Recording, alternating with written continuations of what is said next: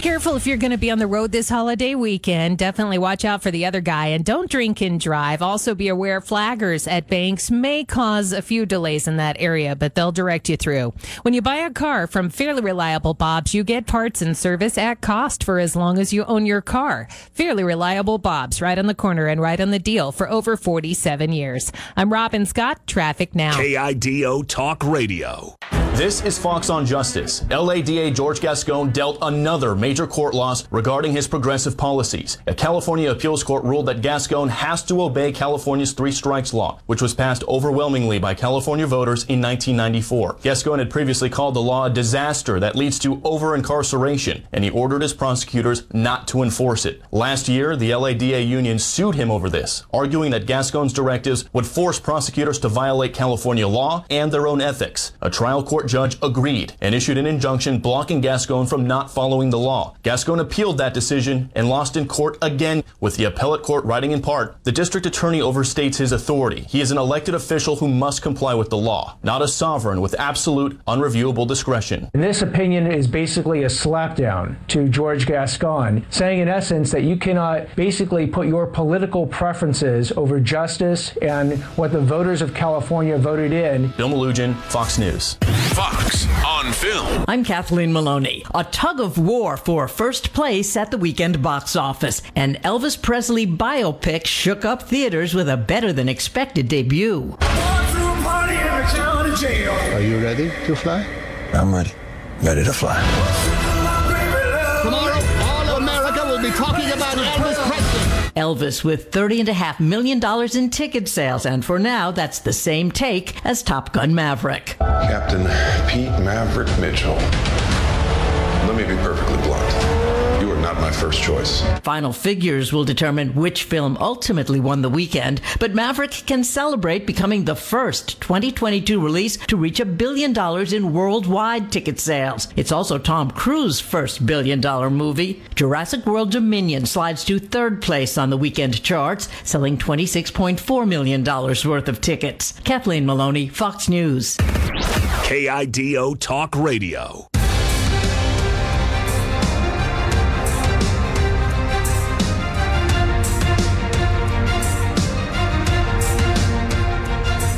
Welcome back to the Warrior Ranch, a Fox News radio special from Fox Nation. I'm Johnny Joey Jones. You get it? I loved his energy around the horses. I mean, he was calm. He was very specific in what he wanted. Now I want him to hook up and. St- I was so pleasantly surprised to see how the horse transitioned to Alan. I never thought he would have responded. I honestly thought that he would maybe regress a little bit into that instinctual part of his brain because it was somebody new to him. It was real, really, really great to see that he made that transition to Alan and was respectful and, and, and had a relationship and was establishing a relationship. and release right there. Oh, Good. Good. Good Good boy. I was a little worried. I didn't want to not succeed. Now this was a horse that would barrel right over me. Yes. Wouldn't even think of backing up like that. So you're doing a great job. Good boy. The more I kind of went through the motions and the more Tony talked to me and kind of, I got a better grasp of what I was looking for and, and kind of what to do. This is, this is probably one of the coolest things I've ever done.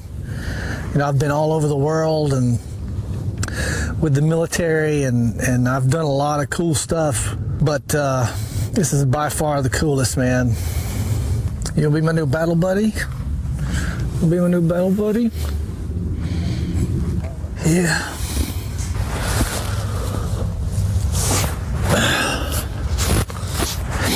to associate a horse and make that connection, this is my battle buddy, that opens up the door to so many things to let out, you know, so many of the, the struggles that he's having to let that out and start talking about it. Because here's a battle buddy.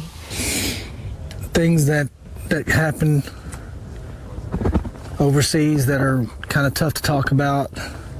Uh, I lost it, man. Yeah. All that crap and, and stuff that's just not really good to kind of keep in. It just kind of. All right, deal with it, dude. I'm totally tracking like a Patriot missile on what this horse is going through.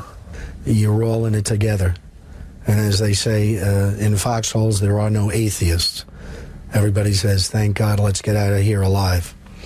And so that battle buddy syndrome, where you really, uh, your buddy is is your best friend, and that type of bond, it's very hard for someone on the outside to realize um, what type of relationship that is.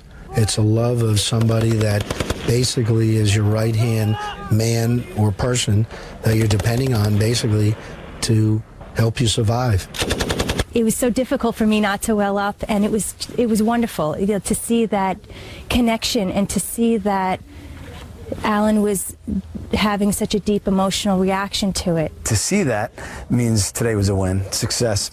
I mean, home run because this is what we want, right? We want him to identify with how he feels. You know, you know, you can tell when you're about to about to lose it. Like, oh my God, I feel this thing in my throat. I'm about to bust out. So it was it was crazy, but you know, I I tried to maintain my composure like a good soldier, and just kind of happened the beauty of working with horses too because it doesn't end right there in the corral. It's a process that takes place over time and as they remember and recall different things and associate it with what they did with that horse and oh yeah the horse did this when i did that and that you know brings awareness of other things what i took away from the round pen sessions i applied in other aspects like dealing with people dealing with stress, and just kind of, other than just controlling a horse and connecting with a horse, I was able to apply these things, and you know, things just kind of got better with my PTSD. Even with the children, I find him to be more patient. He doesn't anger as easily as he did before this. Having success with the horse does something good for up here and right here. Four year old Red successfully completed intensive training with Tony Simonetti. I'm happy for him because he would have otherwise been useless to anybody the way he was at, with us at our barn without the training. Nobody was ever going to be able to do anything with him. Nobody was ever going to be able to enjoy him. These horses go out and they have a new future, a new life, and people can enjoy whatever's left of these animals after their career is over. I just can't believe that it's that it's the same horse. I mean, he's totally different. He went from being anxious and nervous all the time, wouldn't let him touch, wouldn't let anyone touch his head, would be a handful to, to bring in and out, and now look at him. He's just so calm, relaxed, cooperative, respectful. I mean, he's just a totally different animal. During the time of horse interaction, Alan and Red developed a bond. Now it is time for Red to go home and begin the second chapter. This horse helped him so much and this horse leaving was almost like a anxiety came over him, and he was upset. It's it's tough. I've gotten emotionally attached to this guy. It's just like being in the army. You got your guy, you know, your battle buddy. He's my civilian battle buddy.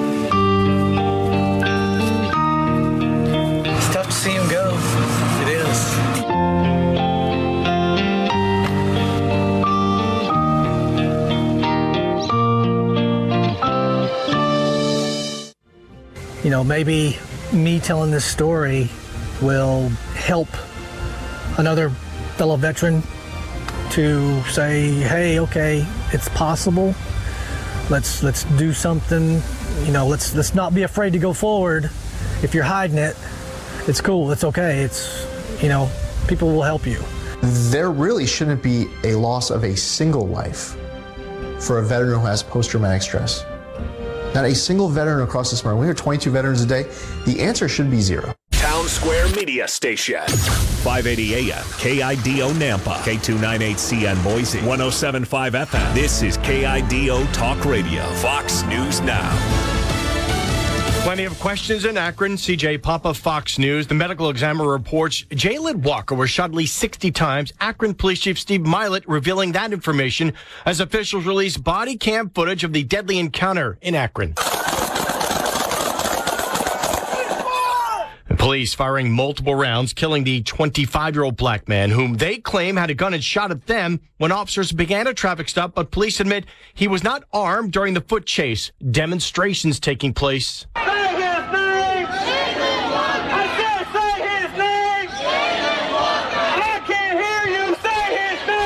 the family of Jayland Walker is calling for calm. Demonstrations have been loud, though peaceful. There were eight officers who were directly involved in the shooting. All officers have been placed on paid administrative leave as per department policy. That's Chief Mylett. Well, swimmers uh, looking to cool off in the waters off New York's Long Island. Beware on this 4th of July. Officials say a shark attacked a lifeguard during a training exercise. Sunday, closing two beaches. The victim rushed to the hospital, wounds to his chest and hand, reportedly receiving stitches. The Suffolk County executive says the lifeguard is in very good spirits. We all know that onions smell bad, but these onions can make you sick. A brand of Vidalia onions sold by a farming company at Publix stores uh, across Georgia and other states are recalled after worries about possible listeria contamination. The A&F farm onions were sold under the Little Bear brand and in bulk in Florida, Massachusetts, New York, and Pennsylvania. So far, no one has become sick. The last remaining Medal of Honor recipient from World War II, Herschel W. Woody Williams, will lie in honor at the U.S. Capitol. The native West Virginia will receive that tribute at a later date. He died at the age of 98 on June 29th. America is listening to Fox News.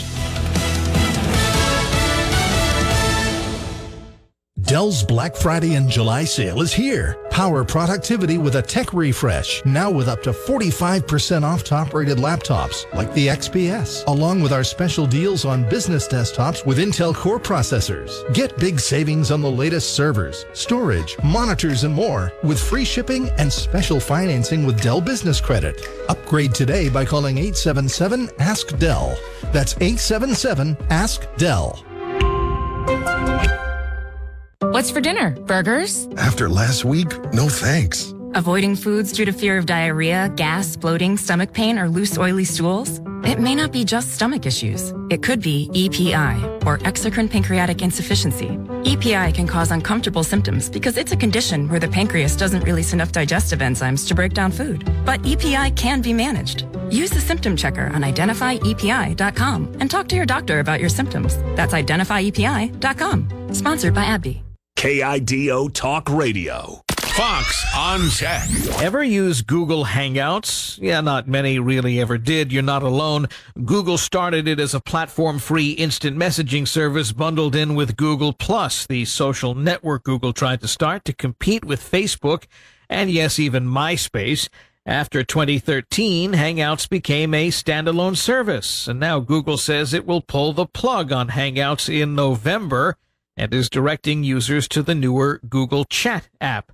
Google Chat is a more secure messaging service, and the tech giant will be migrating Hangout users to Chat over the next month. It will also ask users to take advantage of Google Takeout to securely save any of their stored data. Aside from messaging, Google Chat allows for group texting and working on documents within Google's ecosystem, and that would even include Google Spaces, their real-time collaboration tool. With Fox on Tech, I'm Eben Brown, Fox News. If you're traveling back home this holiday weekend, make sure you're rested up. Fatigue sometimes is the most dangerous part of driving. Watch out for the other guy. Summer is here and Idaho is waiting. As you're out making memories this holiday weekend, make the smart decision and plan for a sober ride home. This message brought to you by the Office of Highway Safety. Fox on Faith with Lauren Green. The defamation trial of Johnny Depp versus ex-wife Amber Heard is over, but the strife and struggle of their abusive relationship remains a cautionary tale for countless couples whose relationships will never make front page news. Psychologist Dr. Roxanne Louh. So many people can end up right where they ended up. People walk into marriage with baggage all the time. Mm-hmm. Every one of us. In mm-hmm. fact, two thirds of the problems that we fight about in marriage are said to be unsolvable problems, things that we bring into our marriage that are not going to change. Louh teams up with her husband, Greek Orthodox priest Nicholas Louh, to counsel couples on how to thrive in their marriages, not just survive, combining faith and psychology. They show people how to recognize how their expectations for marriage can destine them to divorce. Father Nicholas Louh. I do think that many people are buying into this lie of what the world defines as marriage, simply what the world defines as marriage, as opposed to what God's idea of marriage is, and they are totally different. To hear more, go to Lighthouse Faith Podcast for Fox on Faith. Lauren Green, Fox News. KIDO Talk Radio.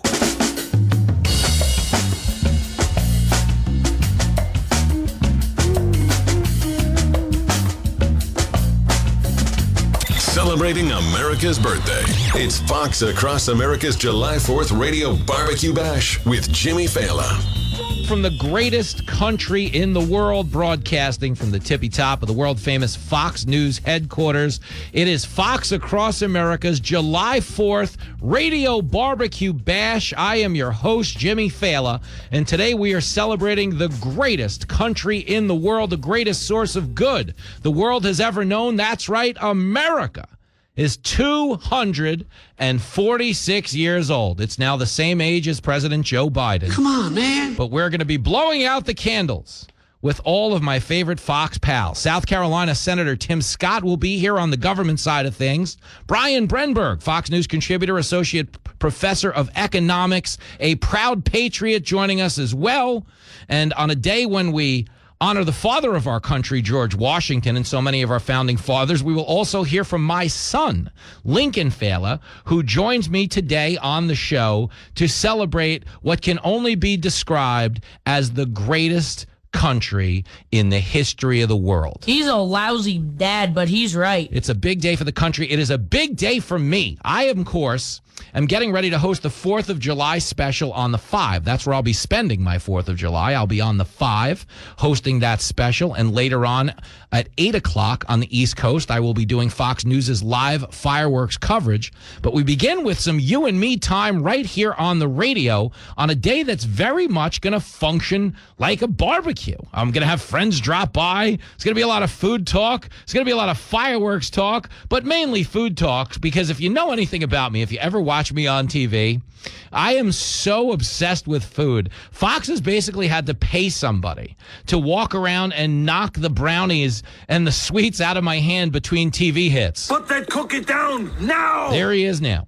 Uh, and I am a guy that grew up just absolutely adoring the 4th of July because my story is that I grew up in Levittown, New York which was the biggest post World War II settlement for American GIs returning home from the war. Everybody in my community was a veteran. I basically grew up near a lot of old men you should never make a sudden move around. Ever. You know what I mean? You don't want to give one of these guys a flashback or, you know. I'll break you in half like a little toothpick. But the one thing they all had in common when they weren't threatening to beat me up for playing hide and seek in their yard or hitting the ball over their fence is they all flew the flag. They all flew the flag proudly. That's what I come from. That's why my radio show, day in and day out, I always say it's a celebration of our unique American privilege.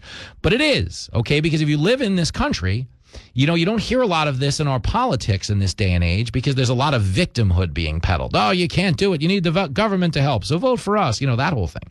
But the truth is, if you live in this country, you are part of the world's 1%. You would rather be you in America than you would anywhere else. The overall quality of life here better, no matter what you are black, white, gay, Asian, straight. It doesn't matter. You could be a Yankee fan like me. You could be one of those lunatic Red Sox fans up in Boston where they had the Tea Party. Doesn't really matter. The point is, if you live in America, you have hit the lottery. He knows what he's talking about. And growing up in that environment where the 4th of July was always a nonstop barbecue, lot of fireworks. I grew up in the 80s.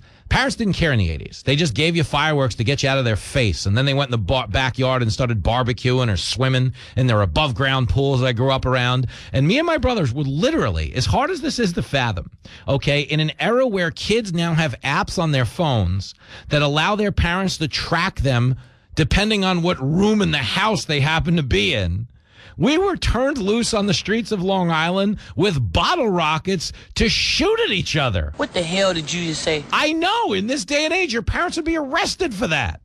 But I grew up in a, a far less tame version of America where we didn't actually play a heck of a whole lot of defense. But when it came to loving the country, okay, it was the one thing we always did right. You might not like our parental standards back then. We spanked the kids. Oh, did we spank the kids? I grew up in an Italian house, which means not only did I get beat as a kid, but my parents used weapons like weapons. Every Italian kid got beat with either a belt or a spoon. And that was never the worst part. The worst part was you had to go get it for them. Could you imagine in this day and age when I had a toothache as a little kid, my grandma put brandy on my gums to knock me out. You couldn't do that in this day and age. And I'm not even saying you should. But the one thing we should absolutely positively carry forward from that era is the love for country, is the desire to put country ahead of party. And it's the thing I try to do every day on the radio. I say all the time, I'm a talk show host. I'm not an activist. It's not my job to steer your vote. It's my job to create a forum where we can all share our views honestly without fear of being canceled or chased out of a restaurant. It's my job to give us a place where Americans can be what they were meant to be, which is free range chickens, man. E pluribus unum. Our founding fathers said out of many one. That's why we fought the British. We wanted to all do our own thing, whether it was religiously, whatever the case may be, whether it was financially. We didn't want the government dictating our every move because, as the great Ronald Reagan once said, Government is not the solution to our problem. Government is the problem. Our founding fathers knew that, and that's why they were willing to go to war for the freedoms you enjoy, and in a lot of instances take for granted. But this was a road worth traveling because we sit here on the other end of it at a time where, yeah, we're very divided as far as our politics are concerned. But again, in a world where you are what your record says you are, there's a lot of people on the left that'll tell you, oh, America, slavery, blah, blah, blah. Nobody will ever deny that America was founded in a different time where we had different standards. But the fact that a lot of those standards didn't age well as it pertains to, say, slavery, which was a heinous stain on our country, the fact remains no country has done more to level that playing field and create an environment of inclusion than the one you happen to live in now. There's a lot of people in politics that want you to believe America in 2022 is America in 1822, but the truth is that's not remotely close to the truth. We're not going to sit here and listen to you bad mouth the United States of America. No, we are not. It was a country that began with just 2.5 million people. When we won our independence from the British, it has ballooned to 325 million people. A country now that is a economic and military superpower, a country so strong that according to the National Sausage and Hot Dog Council, we can eat 150 million hot dogs every year on the 4th of July and still live to tell the tale. If that's not strength, I don't know what is. The point being, America is 246 years old, and some of my favorite Americans are going to be joining us to discuss something Ted Cruz called freedom. The show you can always count on to do the job. A three letter word jobs. J O B S. Jobs. Happy 4th of July from Fox Across America. KIDO Talk Radio. AIDO Talk Radio. If you're traveling during this 4th of July weekend, be aware of the fact that fatigue plays a big factor in many accidents. Don't drink and drive. Make sure you've had plenty of rest before you hit the road. Buckle up and drive safely. Boise Mattress is the place in Boise to get a new mattress with a wide selection of mattresses from top brands like Serta and Beauty Rest at the best price. See the difference a mattress from Boise Mattress makes. I'm Dave Burnett. That's your traffic now.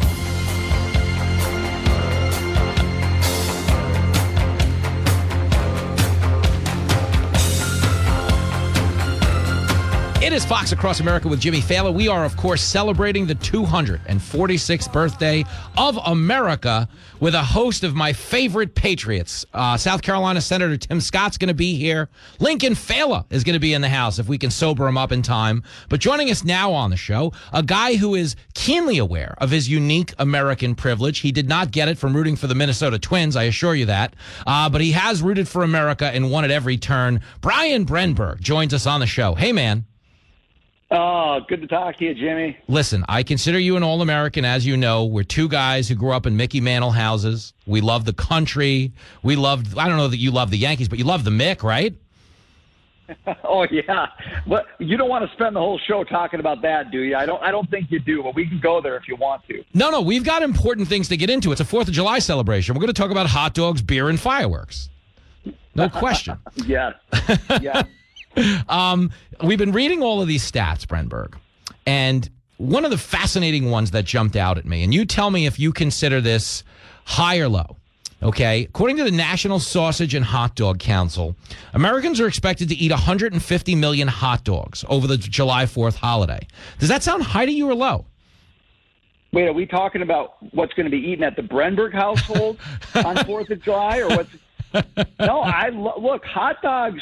Hot dogs are the great American food. Okay, they're appropriate at any occasion, but especially at Fourth of July because you know Fourth of July you just have the grill going all day long, and you gotta have a brat or a hot dog sitting on that thing to create the right aroma, right? There's an aroma to the 4th of July, mm-hmm. and it's the sausage and it's the hot dog, and that's what it's all about. That you you said that with the passion of a man who's putting on a girdle.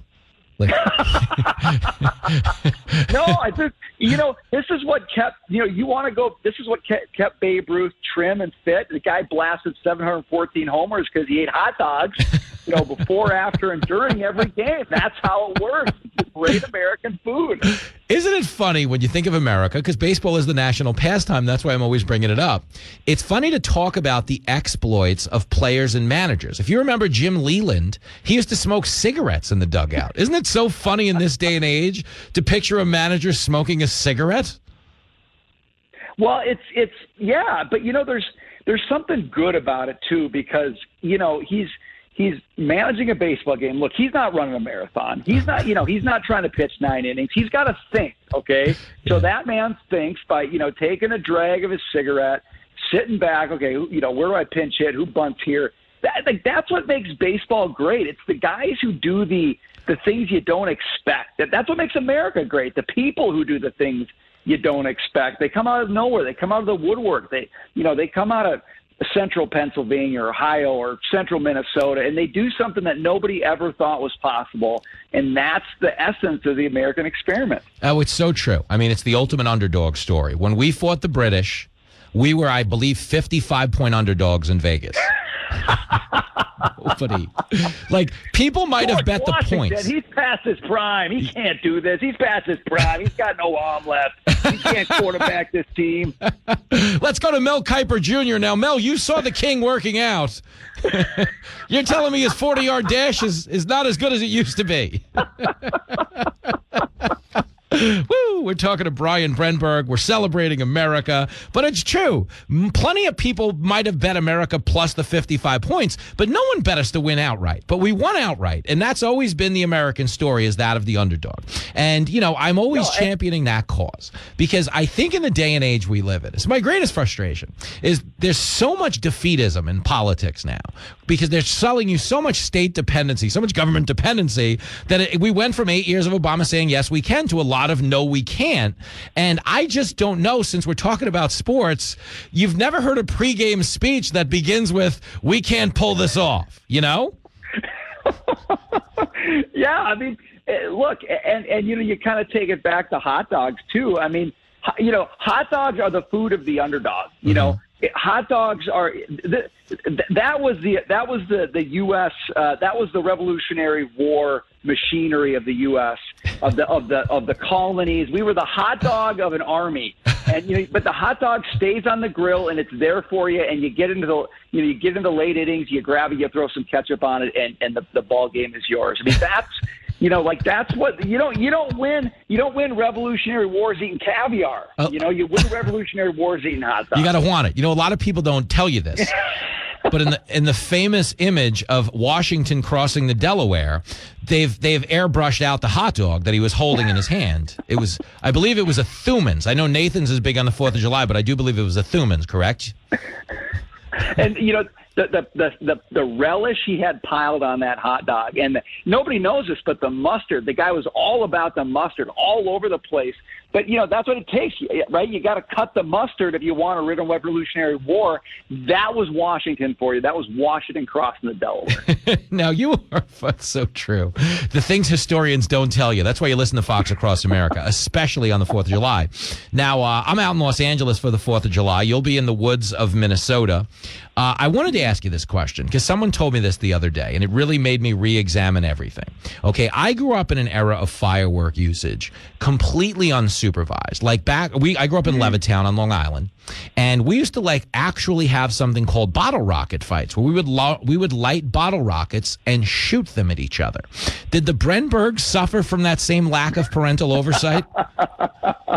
You know, I, there are so many BB guns and pellet guns out here operating at all times. that I don't think anybody even thought about going, you know, going for the fireworks. It's like we were already kind of armed and ready to go 365. But fireworks are like this is the this fireworks are so great because you know you got you got a guy and he's just kind of living his life day to day, 364 days a year. There's just nothing all that remarkable about it, but he saves up and he stock he goes to you know Minnesota you can't buy the good stuff you got to go to Wisconsin he stockpiles the the really good fireworks he invites the whole neighborhood over on the 4th of July you know that's his one chance every year to almost murder his neighbors and it, that's such a highlight that's such a highlight and it's you know again back to like what makes America great just the risk taking. You know, who knows what's going to happen tonight? This could be amazing. This could be mayhem. We just have to find out, wait and see. oh, it's so true. I, I grew up around a lot of guys because fireworks were illegal on Long Island, but I grew up around a lot of guys who had a guy. You know what I'm saying? And uh, oh, you got to have a guy. yeah, my well, my next door neighbor was really fascinating. I don't know what his actual occupation was, but he was the guy that could always get you a bootleg copy of a movie when it was in the movies still. You know, if you if you didn't want to pay for cable, he'd climb the telephone pole for a fee and reconfigure the converter so you got free HBO. And the again, I don't know his official occupation on his tax returns, but the last time I saw him was on July 3rd, 1982. Guy's name was John. I won't out his last name. We were playing wiffle ball. I was up against my buddy Steven Florio. I was five innings into at the time we played seven inning games. I was five innings into a no hitter. I'll never forget it. And and John shows up. Okay, he had an old Ford Fairlane, which is a pretty big car and a good looking old school car. Uh, comes rumbling down the street, pulls in front of the pitcher's mound, which in suburbia is the curb. You understand? the strike zone is in the driveway. It's a folding chair. So you know what you consider to be a folding chair is a strike zone in wiffle ball. So I'm towing the rubber, about to get the third out of an inning and move an inch closer to a no hitter, which is a big deal in wiffle ball in that era. And John pulls up, pops the trunk in this Ford Fairlane, and has like government issued explosives that he calls fireworks, rockets, mortars, birthday cakes, anything you can think of. He's like, "Is your dad home?" I'm like, "No." He's like, "I'm in a rush. Grab what you want. I'll get the money off your dad later." And we're like, this is amazing. So we start grabbing like heavy artillery, and I'm not kidding. The Nassau County Police Department comes screaming down the street in a cruiser, and my neighbor John hops my fence, runs into the schoolyard, never to be seen again. I'm assuming he was ultimately caught and apprehended, but a tow truck came back and took away his car a little while later. But to my credit, me and Petey Brennan got most of those fireworks before they could be confiscated. Best Fourth of July ever. USA. Oh, that, it's the guy, and it's the guy. There's always a guy. He can do anything you need, and there's one of two things: either in life he's going to be in jail, or he's going to run a major corporation because he can get everything done. But it's one way or the other. He's either he's either going to be in a jail or his father's going to become president of the United States. Either way, you There strike. you go. That's Always, oh, only Brian Brenberg could find inspiration in the Hunter Biden story on the 4th of July. That's why we have you on. You're the best. Listen, careful out there. If you run into any kids who look a little iffy, just give them a sparkler. A sparkler is this firework for the slow. You know that? Because they're not going to blow anything up. They can write their name in script. Everybody's going to be fine. we'll survive, Jimmy. Just like just like America, we'll survive. That's the spirit. Brian Brenberg. Happy 246th birthday, USA. We got South Carolina Senator Tim Scott, Lincoln Failla. It's an embarrassment of radio riches on the Fox Across America. 4th of July barbecue radio spectacular.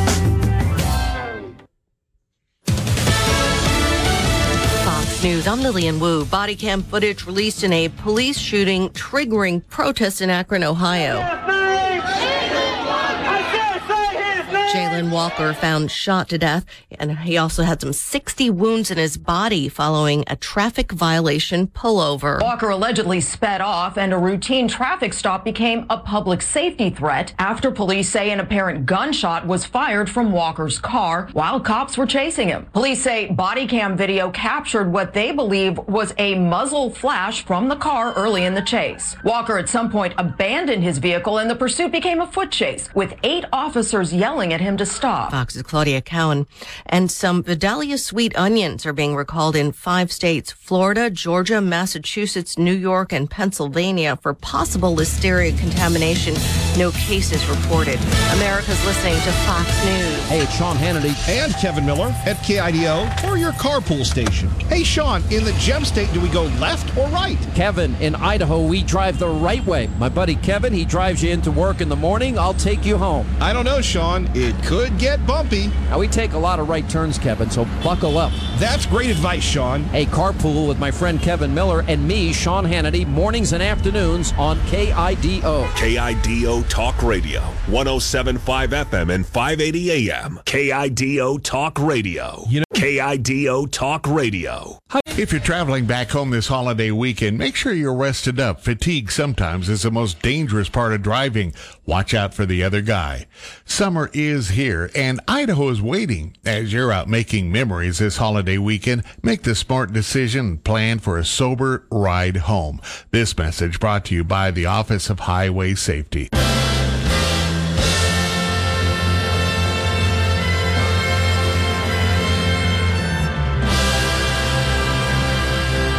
It is Fox Across America with Jimmy Failla celebrating the 246th birthday of the greatest country in the world. Joining me now on the show, a guy who is considered the greatest kid living in my house, mainly because he's the only one. But the fans love him, and I think he's halfway decent. George from Queens, Lincoln Failla, joins us at the 4th of July barbecue spectacular. Yo, man. What's up? Nothing. We made it out to Los Angeles to celebrate the 4th of July. Pretty rad. Uh, you grew up in a big 4th of July household. Uh, is this year sp- particularly rowdy for you now that you just finished eighth grade? Uh, yeah, definitely shooting some fireworks off the roof. You know what I think a little bit of the challenge is though for you. You're in a really interesting pocket, Lincoln, because you're a 13 year old kid, but you have the height of an NBA power forward. How tall are you? You're like six four.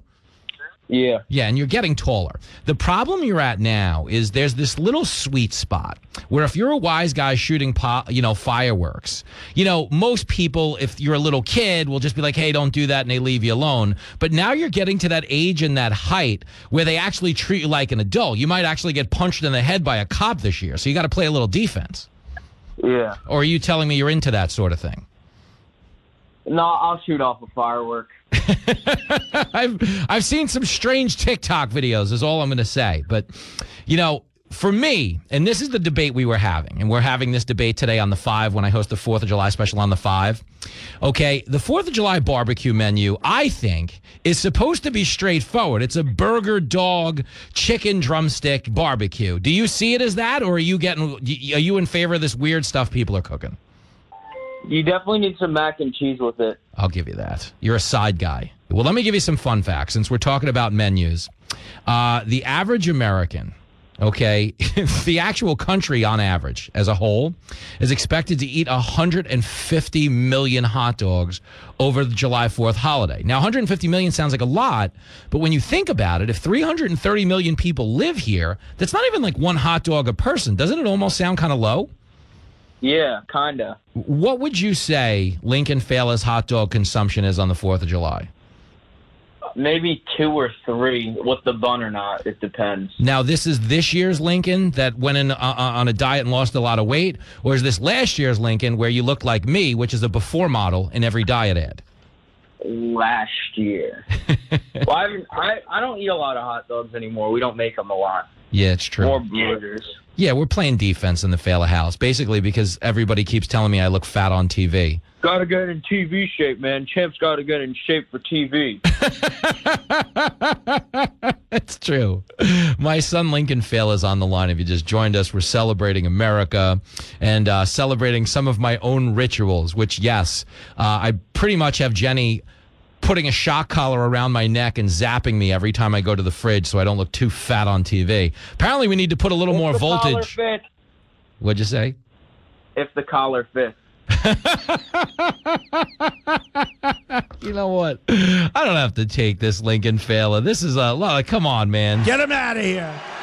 Get him out. Uh, Lincoln Failla, we got a lot of partying to do in Los Angeles, but I thank you and I thank your agent for giving us a few minutes on the show today. Say happy birthday to America.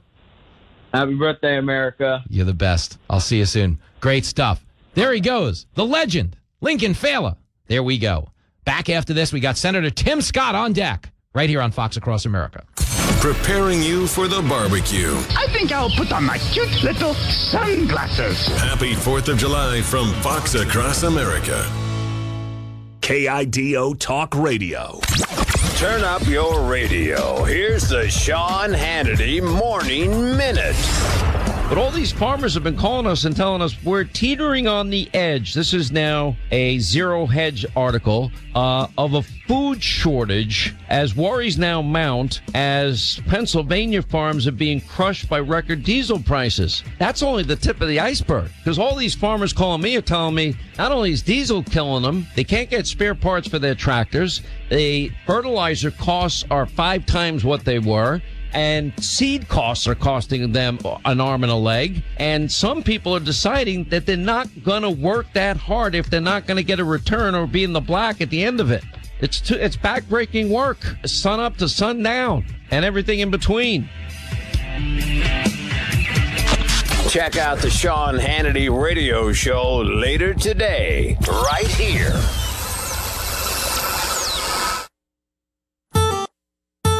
Listen, the last time the economy looked like this, the stock market tanked 50%. The US dollar lost 46% of its value, and the price of oil quadrupled. Yet, while the US economy collapsed and inflation ran through the roof, the price of gold shot up 1,300%, and silver rocketed over 2,400%. So if history repeats itself, we could see it happen again. Can you afford to miss what could be the biggest gold and silver boom of our generation?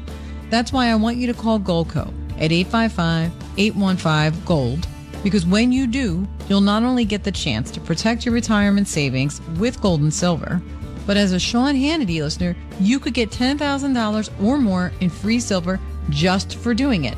This is a rare opportunity, and that's why I want you to call again Goldco at 855-815-GOLD. That's Goldco 855-815-GOLD. Don't miss out. Check them out today.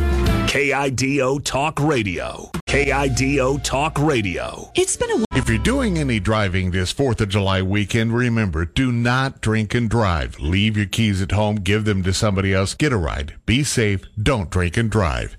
Get ready for backyard summer fun with a beautiful new Bullfrog Spa. You can save up to $2,500 off MSRP with that 60-month special financing at Bullfrog Spa's factory outlet store in Boise. Sale ends today. That's your traffic. Now, I'm Dave Burnett.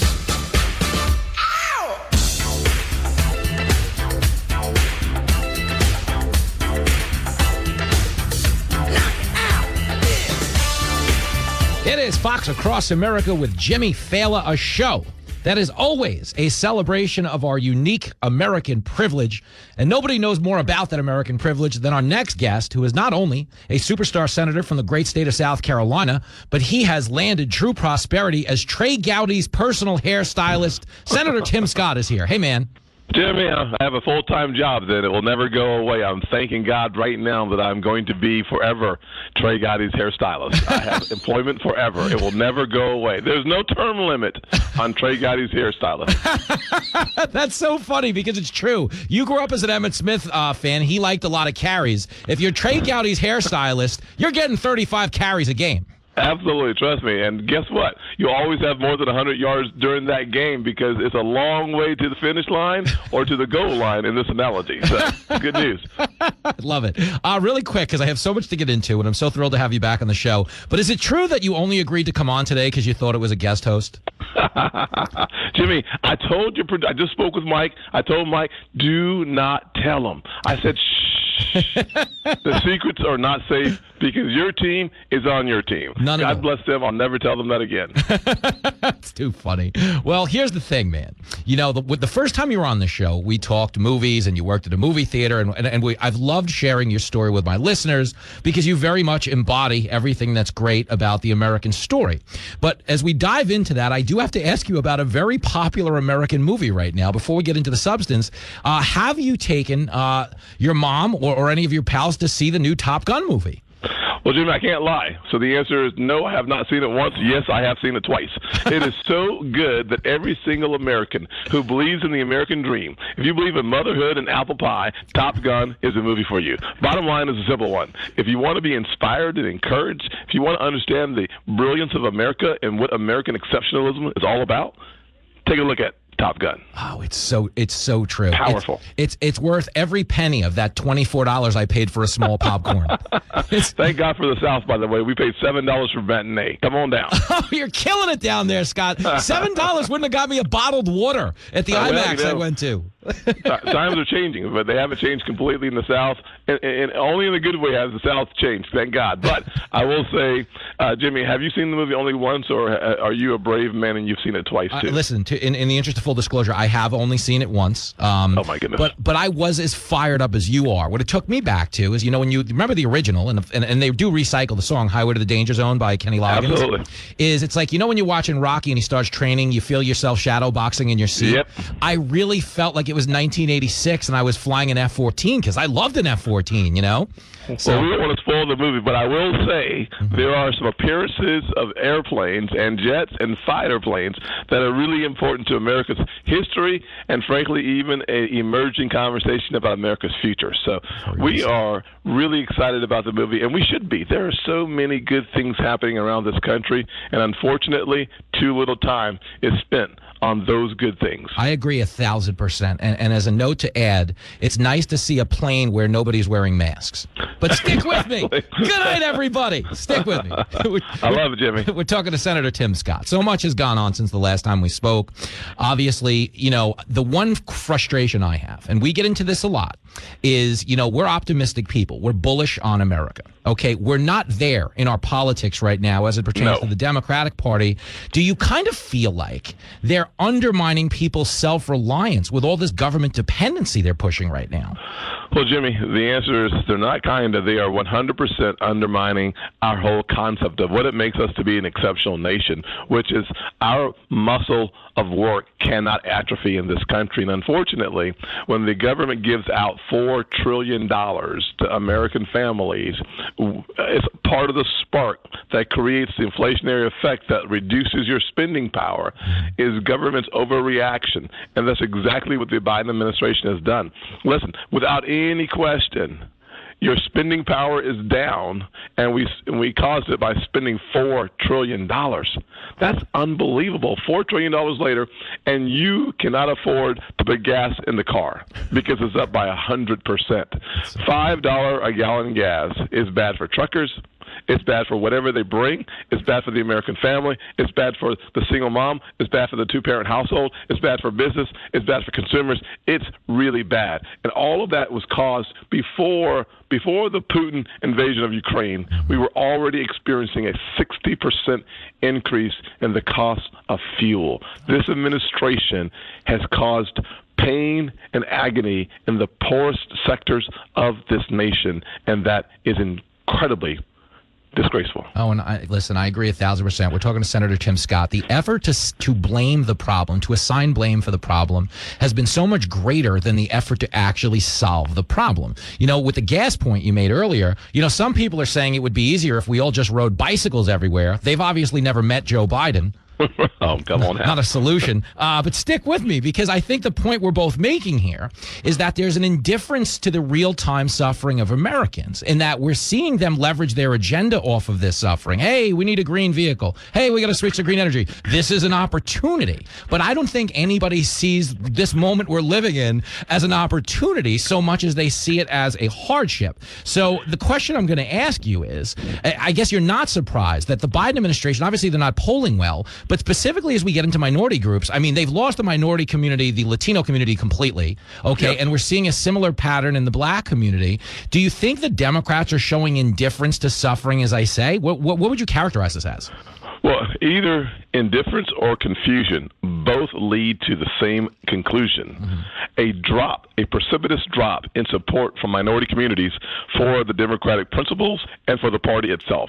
When you think about the three top issues that voters are going to consider in, in November, number one is the economy, number two, inflation, number three, gas prices. Over 80%, over 80% of American voters have the same position on those three topics. Mm-hmm. They think the Democrats are the problem. We need to make sure that they understand that we are the solution, not just that the Democrats are the problem. We need to remind them of the good old days from 2016 to 2020 when you could buy gas for under $2 a gallon, when inflation was around 2%, and when your earning power was going up. Mm-hmm. And it was going up fastest for the bottom 25%. Because when you believe in the American dream, you create policies that reinforce that that dream is available in every single zip code in our country. And the Democrats have lost that. And we need to not capitalize on it, but we need to make sure that we expose the truth in every single zip code in America. Gosh, it's so true. You know, and, and it, when you're, you know, gravitating around the 4th of July, you know, one of the whole points of this country was just to get the government out of everybody's life. And I Yes. just feel like we're just being so overwhelmed by government. And, you know, one of the key points, one of the, you know, key battlefronts politically in Washington right now is obviously Roe versus Wade.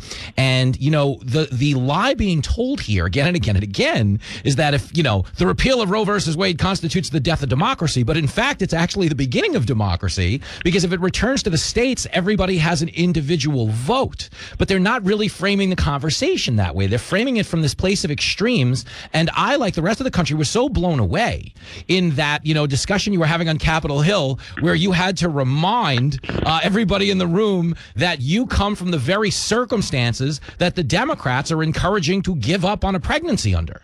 Well, Jimmy, anytime you hear the Secretary of the Treasury suggest that poor women, particularly women of color, should abort the baby so that the labor force participation rate increases, we should all stop, look at the screen, and ask ourselves, did we mistake mistake what we just heard? Did we mistakenly assume that she said exactly what she said? But when she doubles down on what she says, we should take her at her word, and we should be outraged that somehow, some way, 60 million fewer Americans is good for our economy. Yeah. How we come to that conclusion, I'll never know. But that we are so calloused, and frankly, from my perspective, so disrespectful to women living in poverty to suggest that the only way up is out of a pregnancy, that to me is is cold hearted. And as a kid who grew up in a single parent household with a mother who believed that if she could, she should not depend on the government, but depend on her own work ethic. I am the beneficiary of that. And I am so thankful, so thankful that she and millions and millions of other mamas continue to make the decision for life. It, it- listen, it, it's so true, man, and I, I agree with you a thousand percent. And I'm just I'm blown away because you know my story doesn't rival yours in any way. But I am a guy, you know, is kind of making a career in media, and I was a former New York City cab driver for a long time, which is not the conventional path to a nationally syndicated talk show. But you know, you have to get creative with your job options after your third time driving onto the sidewalk. You know what I'm saying? You got to get resourceful. I kid. Absolutely. you got to come up with some moves. But like, I am so blown away by the level of defeatism that we're being sold. Because like, if you go back to the Barack Obama presidency, and we certainly had our policy disagreements, but to his credit, he was running on a slogan of "Yes, we can." And I think in the modern Democratic Party, if he showed up with a "Yes, we can," they would tell him to like shut up and check his privilege. Like, who who is this guy selling empowerment? Because they're they're not a party of empowerment. And aren't you kind of blown away by the fact that they're almost demoralizing voters with this approach?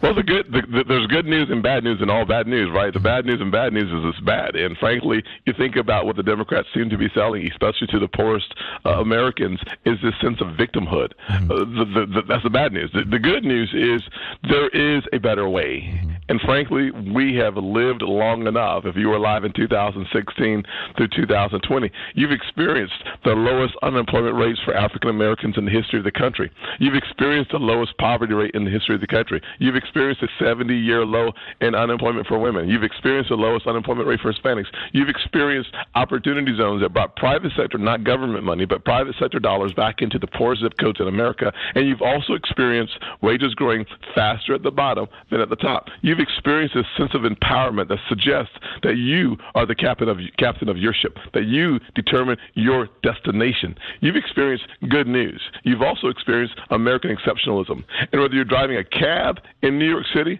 like the big man himself, Jimmy, or whether you're just little Tim in the deep South, running a football on the football field in high school and singing the song of Rocky Three, you can hear it, the eye of the tiger. But at the end of the day, we want Americans to be hopeful, hopeful about their work paying off, not about someone giving you something that you haven't earned, but whatever you do earn, you get to keep. Because in America, we believe in the individual.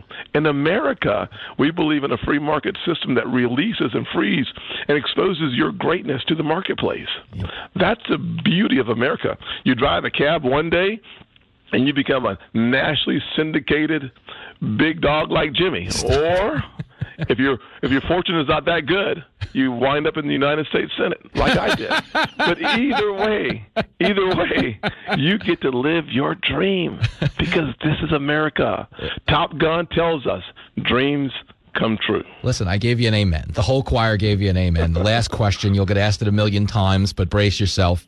There's so much talk about Trump and DeSantis, but I keep telling people there's a third candidate who could take this thing. My question to you is do you think Kanye will get in?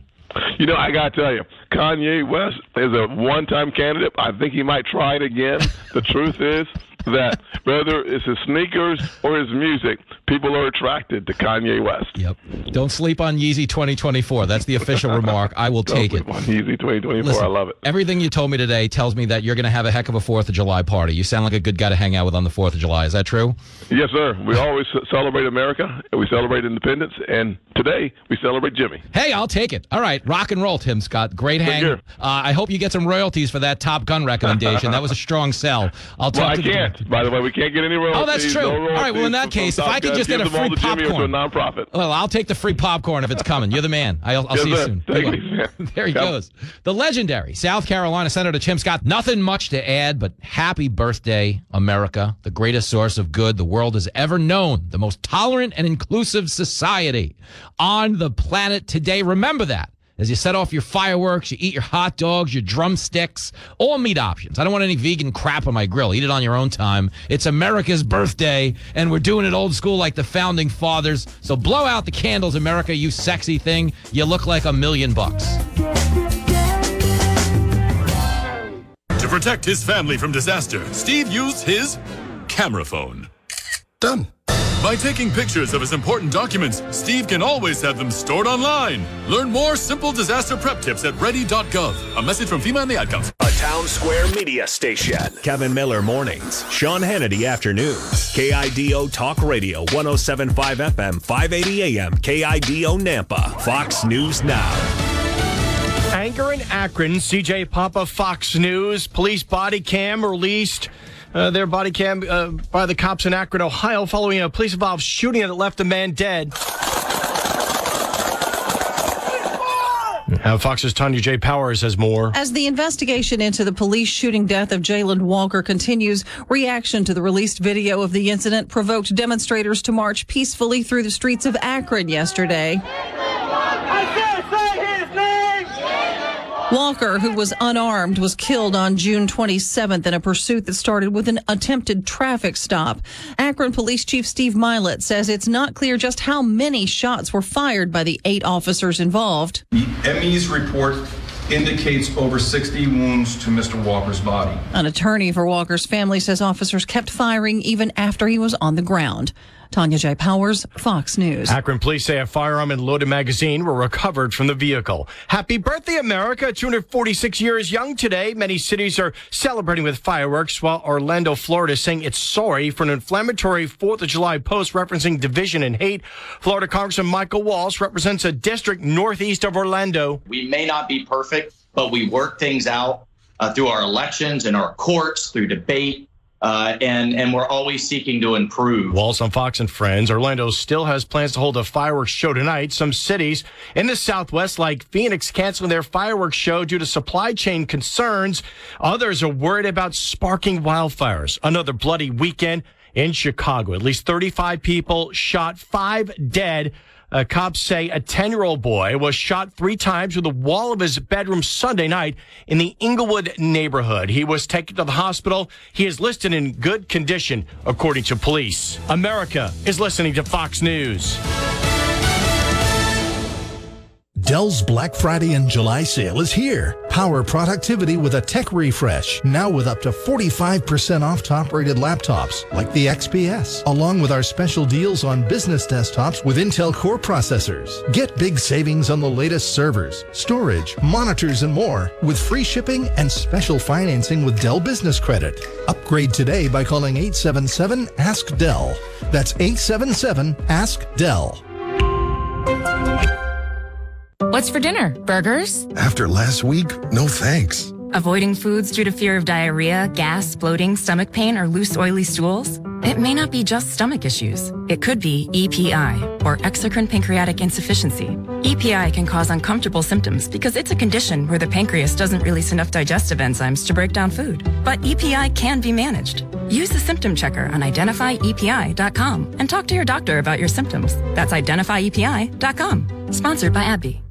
KIDO Talk Radio. This is Kevin Miller with the Miller Minute on KIDO Talk Radio. Today is the 4th of July, Independence Day, a time of hot dogs and barbecue and loving America. Of course, today it seems a little bit more difficult to love America because you have the Democrats saying, "Oh, our country is horrible. Look at our the history of this country." Yeah, let's look at the history of this country. The founding fathers that pledged to create our world that we live in today through the grace of God you know what happened to all those folks that signed the Declaration of Independence, that put it all on the line so that we could have this liberty, the liberty to criticize our great nation today? Most of them ended up broke, destitute, imprisoned, or ruined. And they did it all for this freedom that we value today. So while we're having a, a hot dog or a hamburger or arguing with our liberal relative, thank God that those founding fathers that are under attack each and every day gave a rip about the liberties that we take for granted today. We love you. Kevin Miller, KIDO Talk Radio. If you're traveling back home this holiday weekend, make sure you're rested up. Fatigue sometimes is the most dangerous part of driving. Watch out for the other guy.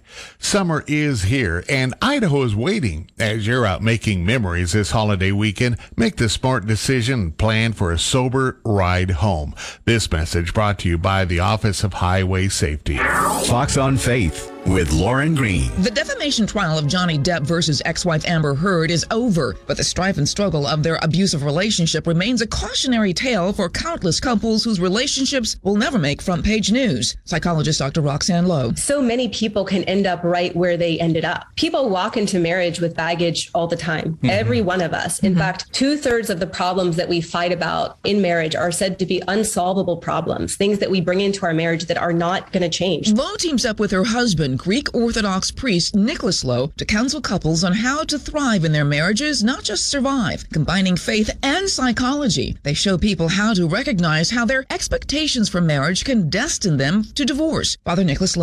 I do think that many people are buying into this lie of what the world defines as marriage, simply what the world defines as marriage, as opposed to what God's idea of marriage is, and they are mm. totally different. To hear more, go to Lighthouse Faith Podcast for Fox on Faith. Lauren Green, Fox News. KIDO Talk Radio.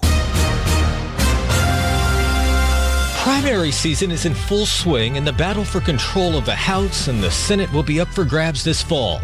Democrats are hoping to hold their razor thin majority, while Republicans are looking for a red wave in November. I'm Jared Halpern. Over the next hour, we will feature insight from major newsmakers, Fox News reporters, and contributors on the current races that are shaping America's future. On the Fox News Rundown from Washington, Democracy 2022, the battle for the majority, 4th of July special, history and math. Those two subjects are the biggest predictors in election forecasting. History tells us this. Midterm elections are usually not kind to the party of the sitting president. Going back to the Truman presidency, the president's party loses on average about 29 House seats two years after being elected. In 2010, two years after the election of President Obama, Republicans flipped 63 seats. Democrats flipped 41 seats in 2018, two years after the election of President Trump. Now the math. Simply, Republicans don't need to have years anything like those or even the average to win control of the House of Representatives. Right now, Democrats hold a slim majority in the House, 220 to 210. Republicans need a net of less than 10 to win an outright majority. The Senate even slimmer. 35 of the 100 seats are on the ballot. If Republicans win just one more than Democrats, that would flip control in what is now a 50-50 divided chamber, with Democrats often relying on the tie-breaking vote of Vice President Kamala Harris. So that's the history and the math. Now, comes current events. And for that, I'm joined by the co-anchor of America's Newsroom, Bill Hemmer, who spends plenty of election nights crunching the data at the big board, picking up on what voters are saying. Is there sort of a theme that's emerged from every state that, that you've sort of picked up on? Yeah, Jared, hey, good to be with you. Good to be back with you. I, I'd say the one thing that stands out the most is turnout. Now, in a primary season, you're not going to get the results that you, the, the volume, I should say, that you would normally get in a regular election, and certainly not in a presidential year. Uh, these numbers are significantly lower, I would argue, in some cases and in some states and some races. However, uh, Republicans have the edge, and you're seeing the energy on in that party in turnout after turnout and vote after vote. Whether that stands up to November, we'll see. But it makes Republicans feel pretty good about what they're doing. We're also getting a sense of sort of what's driving votes, and it, it, I think this is true both Republicans and Democrats. Um, it, it's the economy, right? It's sort of what, what, what is motivating them to, to get out? Yeah, uh, inflation is a huge yeah. topic, uh, especially for these Republican candidates. You hear them talk about it all the time. Uh, it's almost as if they're all reading from the same sheet of music, Jared. And I think in some cases they probably are. But inflation, the economy, et cetera, they are big topics. Now, what happens over the next four and a half months. We do know the U.S. Supreme Court is sitting on about 12 to 13 more cases. Uh, decisions that have yet to be made public. And within those cases, there's a big gun case that affects potentially voters in New York and about seven other cases, uh, seven other states, I should say. But there's an abortion case in there that may or may not have a significant impact on what goes down in November. Um, so we're waiting on that. We might get it tomorrow. We might get it Friday. A bit earlier today, the Supreme Court said they would release publicly uh, decisions on Friday. So we're coming to the end of the term. And as is the case with the biggest decisions in that session, the Supremes usually save the biggest decisions for last. I would expect that to be the case here, whether that's Friday or into next week remains to be seen. And does that change the calculus for voters come November? It might, depending on the state. It might, depending on the particular race. The particular races are, going to matter. And in those tight races, particularly in the Senate, uh, the candidates are going to matter. And it, it you know, it, you don't have to talk to uh, Senate Republican leader Mitch McConnell very long for, for him to sort of continue to look back and name some candidates and some races from a few years ago who he thinks probably shouldn't have been the, the Republican standard bearers mm-hmm. and maybe the, the fortunes of the Republican Senate uh, would have been different. Um, he is watching a lot of these races very closely. Um, and in some cases, you may have a uh, sort of establishment McConnell type uh, Republican up against a, a Trump endorsed uh, Republican. Uh, how are those races playing out? Uh, the the few that we've yeah. seen so far. Uh, g- great question. Um, Josh Kraushaar was with us a bit earlier today on America's Newsroom with Dana and me. Uh, he he made a great point. Um, I asked him, "What's more important now? Is it the message or the messenger?" And he said, right now, the messenger has to carry the message. You get that? Um, mm-hmm. I, I, can understand that. That, that. that means the candidate has to be solid. And what I think Republicans have been doing this cycle is they've been going for the best candidate. It reminds me of what Democrats were able to do in 2018. They went out and drafted a lot of members of the U.S. military. Um, they had great backgrounds. Uh, there were substantial resumes, and they did rather well in uh, the second year into President Trump's term. And Republicans are doing that right now. You look at some of these uh, races in Virginia from last night on Tuesday night. Jen Kiggans has a very impressive resume. Uh, she was victorious in the Congressional District 2, which is around the Virginia Beach area, southeastern part of the state, heavily military uh, population. She has a military background. She's a Navy helicopter pilot. Uh, today, she's a nurse practitioner, a mother of four. Very impressive resume. Will be a strong candidate Canada in a district where Republicans think they can flip it. Uh, and it's, it's also true in congressional district number seven. Uh, Yesli Vega, uh, her parents are from El Salvador. They came here as immigrants, fleeing a country that had a bad and corrupt government. Uh, Vega has a law enforcement background. She was a county supervisor in Prince William County, which is a highly populated, as you know, Jared, in the Washington D.C. area, uh, highly populated area, and so she's going to make she's going to make a very good contest with Abigail Spanberger, who has for the past two election cycles barely won in her old district, uh, District 7, which was down around Richmond, Virginia.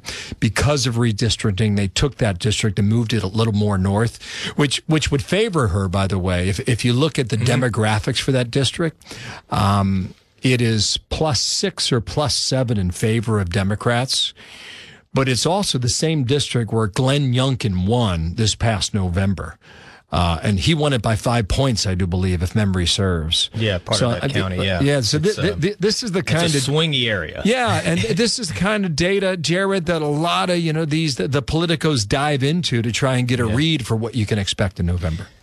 At the same time, you know, I know that there's been some questions about you know Dr. Oz in Pennsylvania, um, about uh, J.D. Vance in Ohio um, those were not necessarily the first choices for for some uh, conservatives, for some pro, uh, for some even establishment Republicans. Um, have you heard for, from Republican strategists about how they feel about those Senate races? Those are two races that you know would be holds for Republicans. No, not even talking flips. Yeah, um, I, I from what I'm hearing, they feel very good about both, and part of the reason they do is because of the current climate given the economy, given mm-hmm. inflation that you mentioned a few moments ago, um, given the gas prices.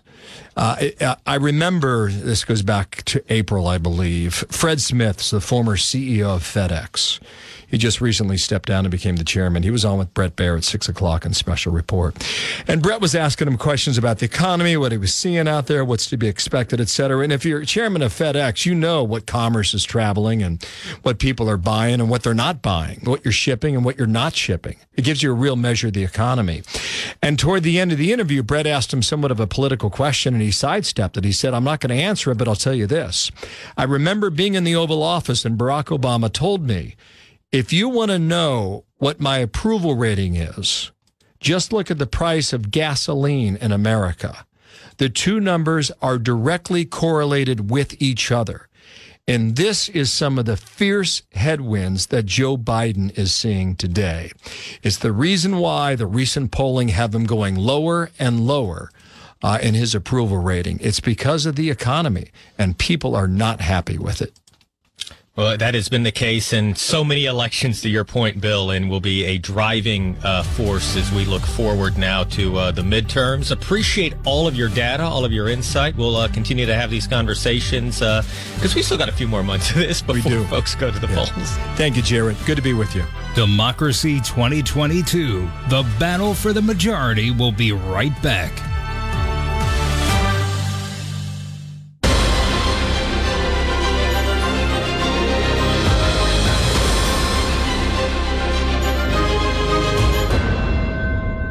KIDO Talk Radio. If you're traveling during this 4th of July weekend, be aware of the fact that fatigue plays a big factor in many accidents. Don't drink and drive. Make sure you've had plenty of rest before you hit the road. Buckle up and drive safely. Boise Mattress is the place in Boise to get a new mattress with a wide selection of mattresses from top brands like Serta and Beautyrest at the best price. See the difference a mattress from Boise Mattress makes. I'm Dave Burnett. That's your traffic now.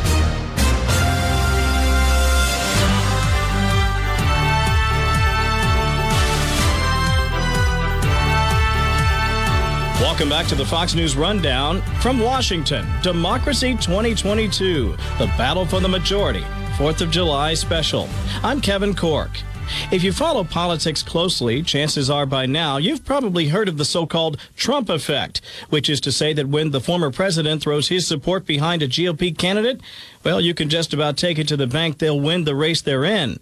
And while that's not always the case, something we've seen more of during this election cycle, it's still something worth pursuing, especially if you want to win a GOP race. And that's just one of the many data points driving what many observers believe will be a red wave on Capitol Hill come November.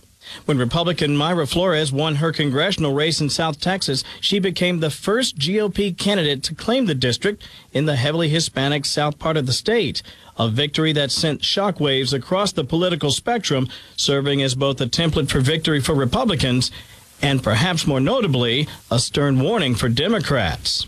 There's no doubt that President Trump continues to be a strong, uh, influential uh, force in our party. Paris Dennard is a political strategist and the RNC's national spokesperson who spent years tracking voting trends with a particular focus on the GOP, minority outreach, and the Trump effect on races across the country. Uh, because if you go back to what he was able to do uh, in terms of growing the party, diversifying the party, uh, making us uh, the party of the working class, the middle class, uh, there's so many millions of people who came to the Republican Party because of the message and the policies uh, the America First policies that President Trump put in place. And so when it comes to these different candidates that he's been endorsing across the country, uh, and he has over a 95% success rate uh, thus far, uh, Republican voters and quite frankly, Democrat and independent voters who are looking at these different candidates look to President Trump's endorsement and say, you know what?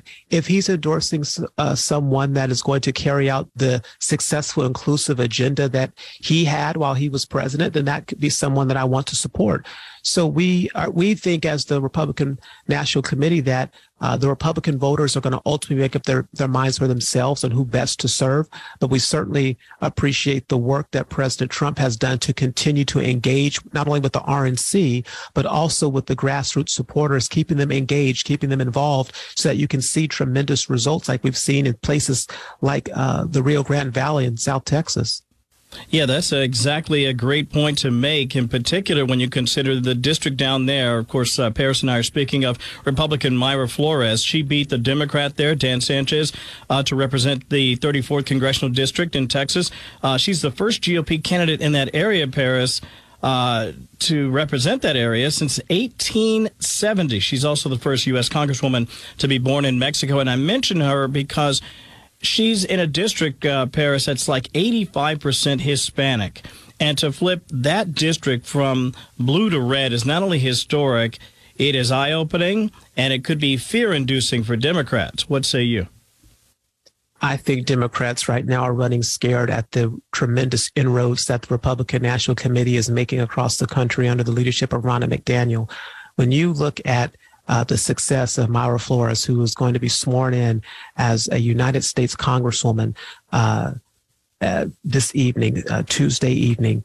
Uh, it is a, it is a testament to the work of so many people who are working to expand our party, get these candidates out of these primaries and, and elected. But it's also a testament to how intentional uh, the Republican National Committee has been. Uh, when you look at the fact that we have over 30 Republican National Committee community centers in the Black community, Hispanic community, Asian Pacific American community, Jewish community, and even the Native American community. It shows that we are serious about minority engagement. We also have this new uh, thing we call RCI, which is Republican Republican Civics Initiative, where we are utilizing our uh, community engagement coordinators across the country through our community centers and actually helping to uh, uh, train and, and give the, the, the lesson plans to help uh, legal residents here study for the civics portion of their uh, exam to become naturalized citizens because we believe that people want to become U.S. citizens and we want to be the party of legal immigration. And so for these American people who want to become full American citizens, the Republican National Committee is going to be there to help them pass their civics test. And so we're intentional on, on our engagement. And I think Democrats are running scared for a few reasons. One, because they know the economy under the Biden Harris administration is terrible and it's disproportionately impacting uh, minorities, the middle class, and seniors on fixed incomes. And two, the strategic engagement that we're having at a nationwide effort uh, to bring in new people uh, into our party. Uh, Democrats don't know what to do but run scared. Uh, but Republicans know what to do, and that's continue to engage, continue to help win elections, and continue to show up on election day to uh, retire Nancy Pelosi once and for all. I want to uh, share this uh, interesting quote. The uh, Latino organization Bienvenido in Action uh, really went after the president and the Democrats uh, for what they called reckless and unpopular policies.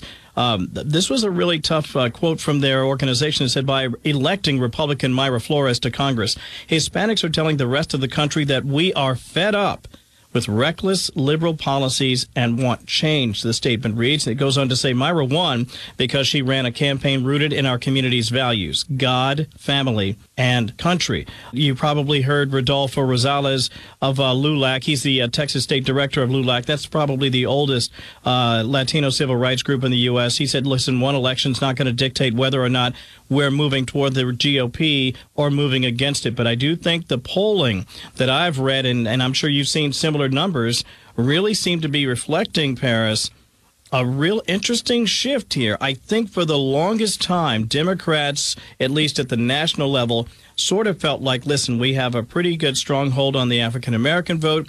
We have a pretty sizable stronghold on the Hispanic vote. As long as their numbers grow organically and through immigration, that will make us stronger. That will turn Texas purple and eventually blue, and it's over. But I think what you're noticing, and even if we didn't look at uh, Mayra Flores' election, uh, I can point to a to a poll I just saw, the Quinnipiac survey. It said President Biden's performance among Hispanics was at just 24%.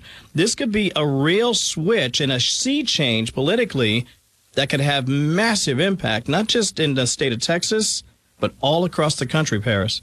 Kevin, you're absolutely right. And I think the LULAC person was mistaken to think that this is only an isolated incident with Mayra Flores, because you can point to the fact that uh, we recently elected a, a, Republican mayor of McAllen, Texas, which is uh, down in southern Texas as well. And Good you point. can point to you can point to other examples of, of flipping seats in California outside of Texas that we had with Mike Garcia, with Young Kim, with Michelle Park Steel. You know, so the, the, the party is is diversifying and changing. Uh, and, and it's a good thing to see these diverse candidates not only put their name in the hat to run for office, but also to uh, win outright in these different primaries that we're seeing. We've seen hundreds of minority Republicans running for office, and we're seeing them come as vic- vic- victoriously out of these primaries. And the road to November in the midterm elections is, and, and, and the, the attempt to retire Nancy Pelosi and get rid of Chuck Schumer and his leadership role is going to be won because of the fact that minority Republicans are running and winning. Paris Dennard, always a pleasure to spend time with you. We thank you for spending time with us today. And the next time you head out to Pepperdine, be sure to give me a call. Beautiful country out there. I sure will, Kevin. Good to talk to you. Democracy 2022. The battle for the majority will be right back.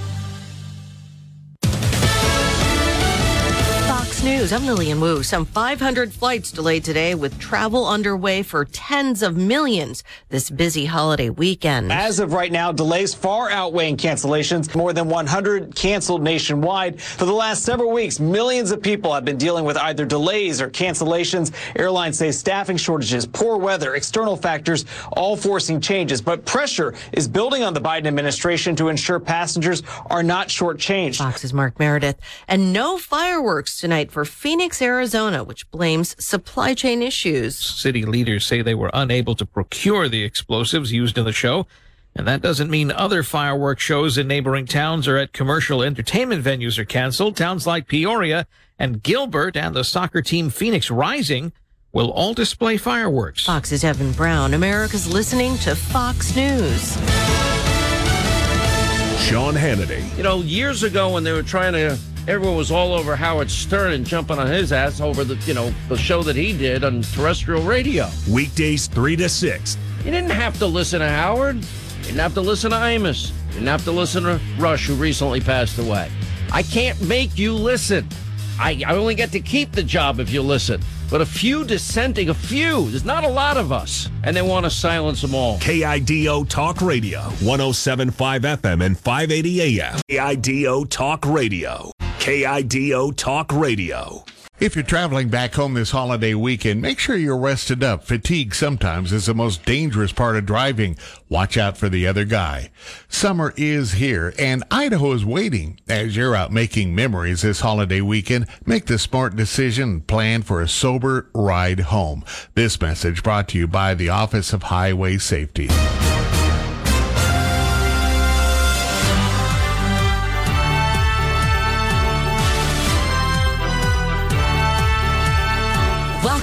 The Fox News Rundown from Washington. Democracy 2022, the battle for the majority. 4th of July special. I'm Jessica Rosenthal. Depending on who you ask, either a small red wave is coming this fall in midterm elections or a giant one. And the confidence of the pundits and politicians on this may vary based on political preference. You can see it already now in 2022. Democrats scrambling, seeing the polling that's out there. There is going to be a giant red wave, and that red wave starts in 2022. South Carolina Republican Congresswoman Nancy Mace spoke to Fox and Friends first before she won her primary race in June. But if you listen to the co hosts of The View, it's not a done deal. I think people will be more informed, and so I do agree with Joy. We don't know that that red wave is coming because that red wave is based on a big lie. But even Massachusetts Democratic Senator Elizabeth Warren recently warned of a shellacking if Democrats don't do something big, pass something big that helps the American people. I think we're going to be in real trouble if we don't get up and deliver. Then I believe that Democrats are going to lose. Now, historically, the precedent is the president's party loses House seats in midterms. Kyle Kondik, managing editor at Sabato's Crystal Ball, says on average, the president's party loses about 27 seats in midterms. History tells us that the president's party struggles in the midterm, and that can be exacerbated by having a, a incumbent president who's unpopular, as Joe Biden is. Uh, and so I think Republicans have to feel really good about their position in the House. As the president's poll numbers sink, he's been using some new language, adding the word ultra to MAGA and linking nearly all Republicans to former President Trump. This is not your father's Republican Party, as I said. But what will individual Democrats in individual districts do? Will they imitate White House messaging or distance themselves from elements of the party? This is a difficult season for Democrats. Juan Williams is a Fox News political analyst. What we're seeing in terms of the political landscape fits with all the historical precedent going back to you know, 2012 with Obama, 2018 with Trump, and now 22 with Biden, which is that typically the incumbent party gets swallowed. I mean, just beat up big yeah. time in midterms, huge losses. So when we look at people who indicate, you know, what do you think about the direction of the country? Very pessimistic. Another indication that likely the Democrats are in for a whooping.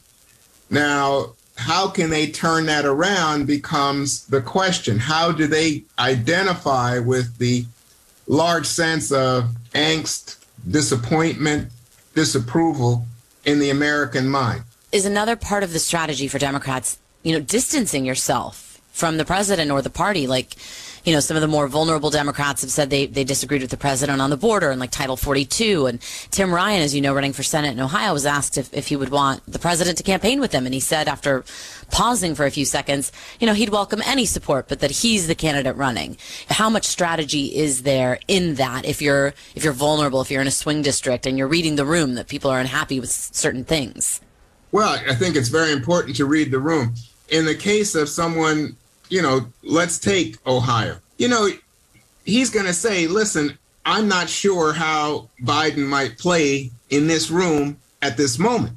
But let's not ignore the reality. Biden would be a tremendous attention getter in terms of media if he came to visit and campaign. And he's also a tremendous fundraiser. So that's something to keep in mind. It might be that you want to think about the timing. So the room might be cold right now. It might get hot a little later, and then it might get cool or some other temperature down the road in which Biden would fit ideally. But the point is, you've got to be able to read the room and understand that Biden is unpopular in many areas of the country right now. But again, be very careful, and you'll hear this from strategists. Who is Biden unpopular with? We know he's unpopular with Republicans. But again, you come back to those swing voters.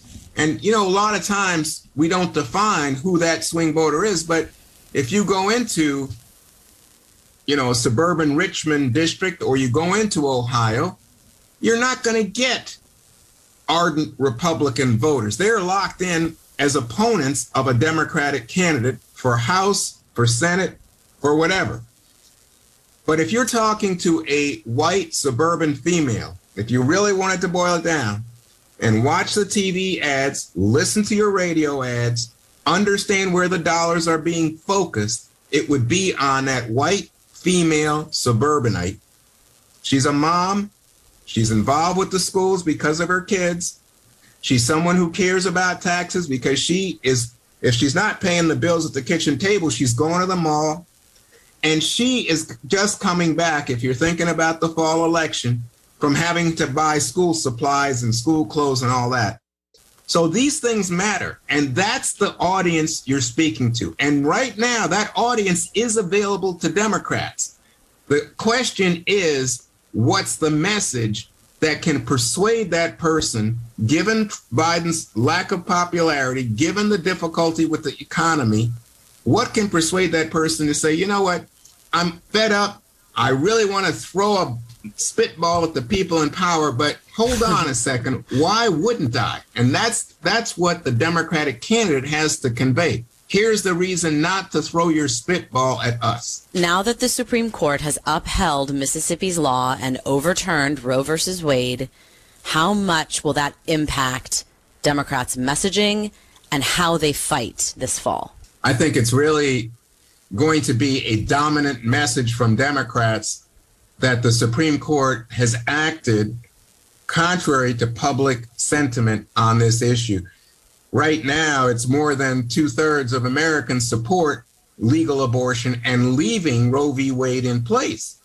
So the court's actions are evidence that the Democrats can offer that a conservative Supreme Court, six to three, has run over precedent run over 50 years of settled law in order to achieve a conservative aim, which is making abortion illegal in terms of not being a constitutional right and leaving right. it up to states. To the states, right. So she, they will say, hey, wait a second, again, look at what the option is. More of this kind of anti democratic, anti public sentiment, anti women's rights, and you have every reason to be excited and send a message to the Supreme Court that you don't like it. And you can do that by voting for me.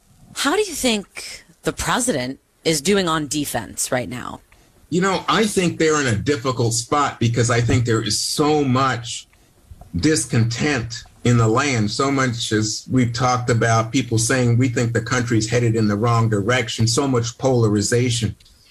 And right now, if you listen to Republican media, if you listen to Republican politicians, it's not that they have answers. It's not that they have an agenda that says, oh, yeah, here's what we would do about inflation. Uh, if you say, what would you do about gun violence? It's not that they are, you know, ready with their own prescription. They don't have one.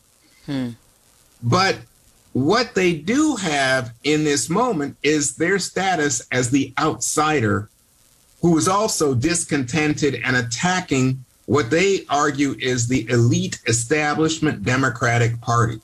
So you've got to get, if you are the president, you've got to communicate with the voters that, hey, we're not the elites. We represent you. We're the party of the working class man and woman. We're the party that understands and cares about people who are worried about violence. We're the party of people who understand that if you're, you know, worried right now about COVID, that we want to make sure you have a vac, you know, vaccine or that you have protections, et cetera. We're trying to get us back to normal. That's the argument that the Democrats are trying to make at this critical moment. And I must say, even now, as we're, you know, July 4th, the election is, you know, four or five months away. But even now, voter positions are being cemented Hmm. And now is when the message has to be delivered. You cannot wait until September, Labor Day, to start your messaging. That messaging has to be active right now. Juan Williams, thank you so much for your time. Jessica, always a pleasure. I'm glad to be able to help. Democracy 2022. The battle for the majority will be right back. KIDO Talk Radio. KIDO Talk Radio. If you're doing any driving this 4th of July weekend, remember, do not drink and drive. Leave your keys at home, give them to somebody else, get a ride. Be safe, don't drink and drive. Get ready for backyard summer fun with the beautiful new Bullfrog Spa. You can save up to $2,500 off MSRP with that 60-month special financing at Bullfrog Spa's factory outlet store in Boise. Sale ends today.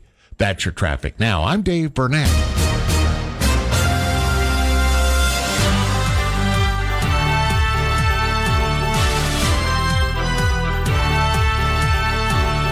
Welcome back to the Fox News Rundown from Washington. Democracy 2022, the battle for the majority, 4th of July special. It's hard to think about 2022 without thinking ahead to 2024. After all, the strength of both 2024 frontrunners at this early stage will be tested in November as former President Trump, still the most influential Republican, holds rallies and gets involved in key races across the country. And like most midterms, the elections in so many places will serve as a referendum on the party in power, testing President Biden's political strength. All the while, there is a pretty obvious question. Will 2024 be a rematch of 2020, another Biden versus Trump election? The midterms could help answer that. So let's not waste any time talking 2024 and bring in Kyle Kondik, a regular voice on our Democracy 2022 coverage, and the managing editor of Sabato's Crystal Ball at the University of Virginia's Center for Politics. Yeah, it seems like there are some Democrats who basically don't want Biden to run again, um, and are uh, you know would like to see a fresh face in 2024, and are concerned about Biden's age, et cetera. Um, and I'll also say that you know maybe there are things going on behind the scenes that we don't know about that are getting reflected in some of these um, uh, reports or comments that, that come out. But you know, from the White House's perspective, there even if Biden has decided not to run again, and there's no indication he he has made a decision like that, but even if he did um, there's no reason to let that news come out now because as soon as it, as soon as it, it would become clear that Biden was running again, if in fact he doesn't, um, he'd be a lame duck, and uh, uh, it would. And forget about your legislative agenda. Right, and I, mean, I think Biden already has kind of some trouble breaking through. You know, if if if one of Trump's problems that it was that he was sort of ever present and too much in people's lives. Kind of wonder if Biden has sort of the opposite problem in that in the midst of a lot of challenges, he doesn't seem as um, he just doesn't seem to to be kind of dominating the conversation the way that Trump did. And again, you know, that, that in some ways we we elect new presidents to correct for what we see as the problems with the past president. And I think that Biden was is someone who you know was never going to be as um, as as as public and in your face as Trump was. But uh, I just wonder if um, you know, it just seems like that the, there are these problems going on, be it inflation or gas prices or what have you, and that um, you know the, the, the White House is not necessarily seen as having answers to those things. But um, whatever Biden's influence problems are now, he'd have even less influence if it became clear he wasn't running again. So um, uh, there's just no reason for the White House to take any posture other than what they've already said, which is that he's running again. And if you're a Democrat, is there a natural successor to Biden? Is it the Vice President Kamala Harris? I mean, that that's generally the the way that the, the torch is passed. Yeah, and, and, look, I think that, that Harris would, you know, you certainly would expect her to run in the event of uh, a Biden retirement, um, and I would imagine Harris probably would start as the polling front runner. And then the question is whether she's strong enough to um, push other candidates out and, and, you know push them away from running. And I don't think that people look at Harris as a incredibly imposing figure within the Democratic Party. Um, but you know, one thing that you would have to take take note of is that you know part of the reason that Biden won was that or won the nomination was that he was so strong with black voters, and I could imagine that Harris, as the incumbent black vice president. Mm-hmm. Um, uh, would would also be very strong with black voters mm-hmm. um, in a way that she wasn't in her run in 2020, and and that would be something that her potential rivals would have to um, would have to try to you know uh, uh, uh, figure out and and and you know uh, try to uh, tamp down on that support. So um, I do think you'd probably see a, a, fair number of other Democrats running because I just don't think Harris is strong enough um, to dissuade a bunch of people run from running. I don't think she's like like for instance Al Gore in 2000. You know he was he did have a challenge from from from Bill Bradley, but right. um, but Gore was the leader the whole time and, and won the nomination relatively easily. Uh, this, I think, is it would be a different situation. Let's talk about uh, Donald Trump, who still believes that he won the the 2020 election. So, is that if he decides to run what, what he's running on? I mean, he would have to sort of present an alternative to Biden, right? Yeah, I, th- I, think so. Um, and you know, I do think that presidential elections, you know, ideally are kind of forward looking, but but I think Trump would be very much backward looking. Uh, I mean, that's how he's been in so much. You know, he's been he's been so present for a former president, and yeah. um, so public about his his complaints. And there's you know there there are a lot of complaints and not a whole lot of evidence coming from the former president and uh, and his camp. Um, so it'd be just be interesting to see how he would actually run if in fact he does run. And you know there, there are a lot of indications that he's going to run again but we'll just have to wait and see um, when and if he actually jumps that's, in i mean that's fascinating isn't it? Like he's right. every indication that he's running um, right and and you know there's been what are you looking for to say like that's it? He's go he's like is it him saying i'm running yeah I, I think so. I think you know and and uh um you know, I, I think that from from a Democrat's perspective, you know, they seem to want to keep trying to tie other tie Republicans to Trump and sort of take advantage of Trump being a very public ex-president and someone who uh, you know, certainly a lightning rod um, political figure. And of course, if Trump was actually a nominee for pre- or, or, was an announced candidate for president prior to the midterm, well, that would probably make Trump a little bigger deal in the midterm. And yeah. Democrats desperately want to make this election something other than a referendum on the state of the country and on Biden because Biden's unpopular and people are pessimistic about the state of the country right now. So if you're, I don't know, Ron DeSantis, Mike Pompeo, Mike Pence, 25 or 30 other Republicans um, who are making regular trips to New Hampshire and Iowa. Um, what what are you? I mean, do you wait? I mean, how long can you wait? Uh, it takes usually about a year and a half to run for president. Yeah, I mean, you know, you'd expect um, you, you would typically expect there to be people announcing for president, uh, you know, right after the midterm. Right after, yeah, I was going to say maybe, like maybe, maybe, maybe the they wait until like the new year. Yeah, uh, uh, yeah, and, and, and look, I mean, the longer Trump waits, the more it might kind of push others to wait too. Um, that's sort of the advantage, I guess, that Trump has in waiting is that um, if it if it's sort of unclear as to whether he's running again, he sort of you know again he freezes out some folks. But there may be some people who just decide to run anyway. Yeah, I would think that if Trump were to be defeated in a Republican primary, which I mean, it certainly start as the favorite, then you'd, you'd see how things develop. Mm-hmm.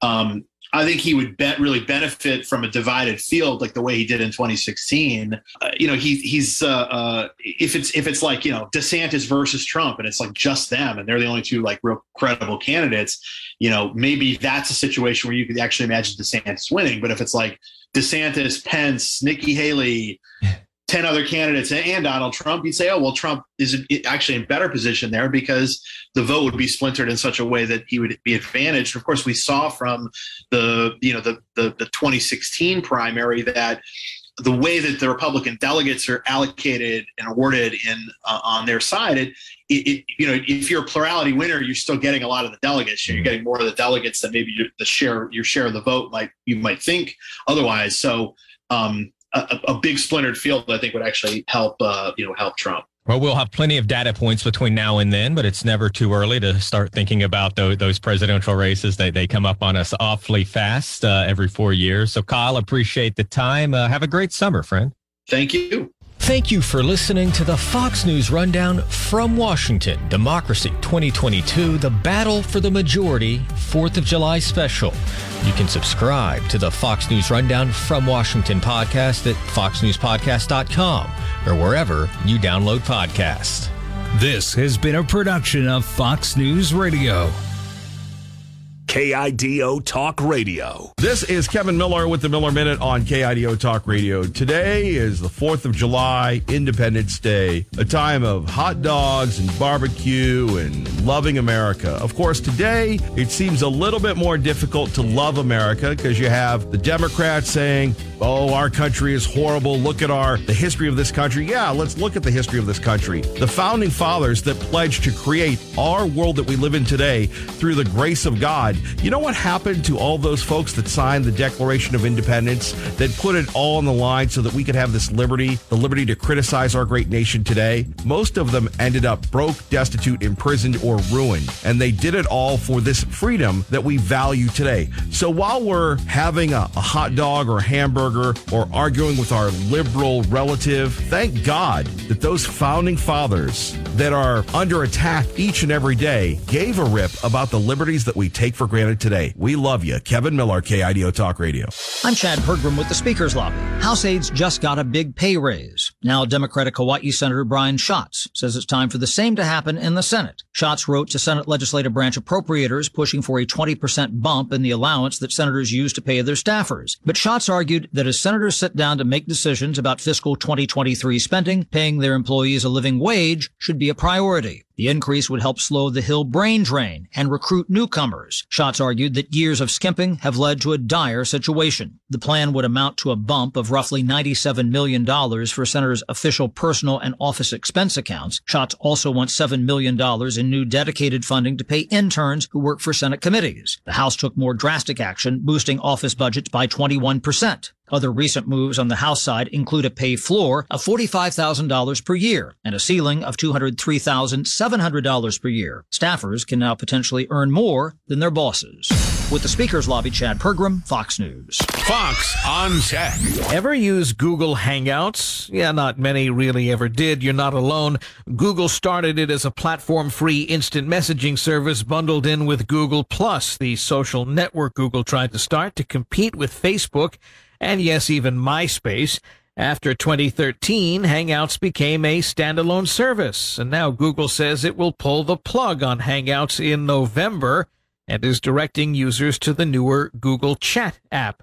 Google Chat is a more secure messaging service, and the tech giant will be migrating Hangout users to Chat over the next month. It will also ask users to take advantage of Google Takeout to securely save any of their stored data. Aside from messaging, Google Chat allows for group texting and working on documents within Google's ecosystem, and that would even include Google Spaces, their real-time collaboration tool.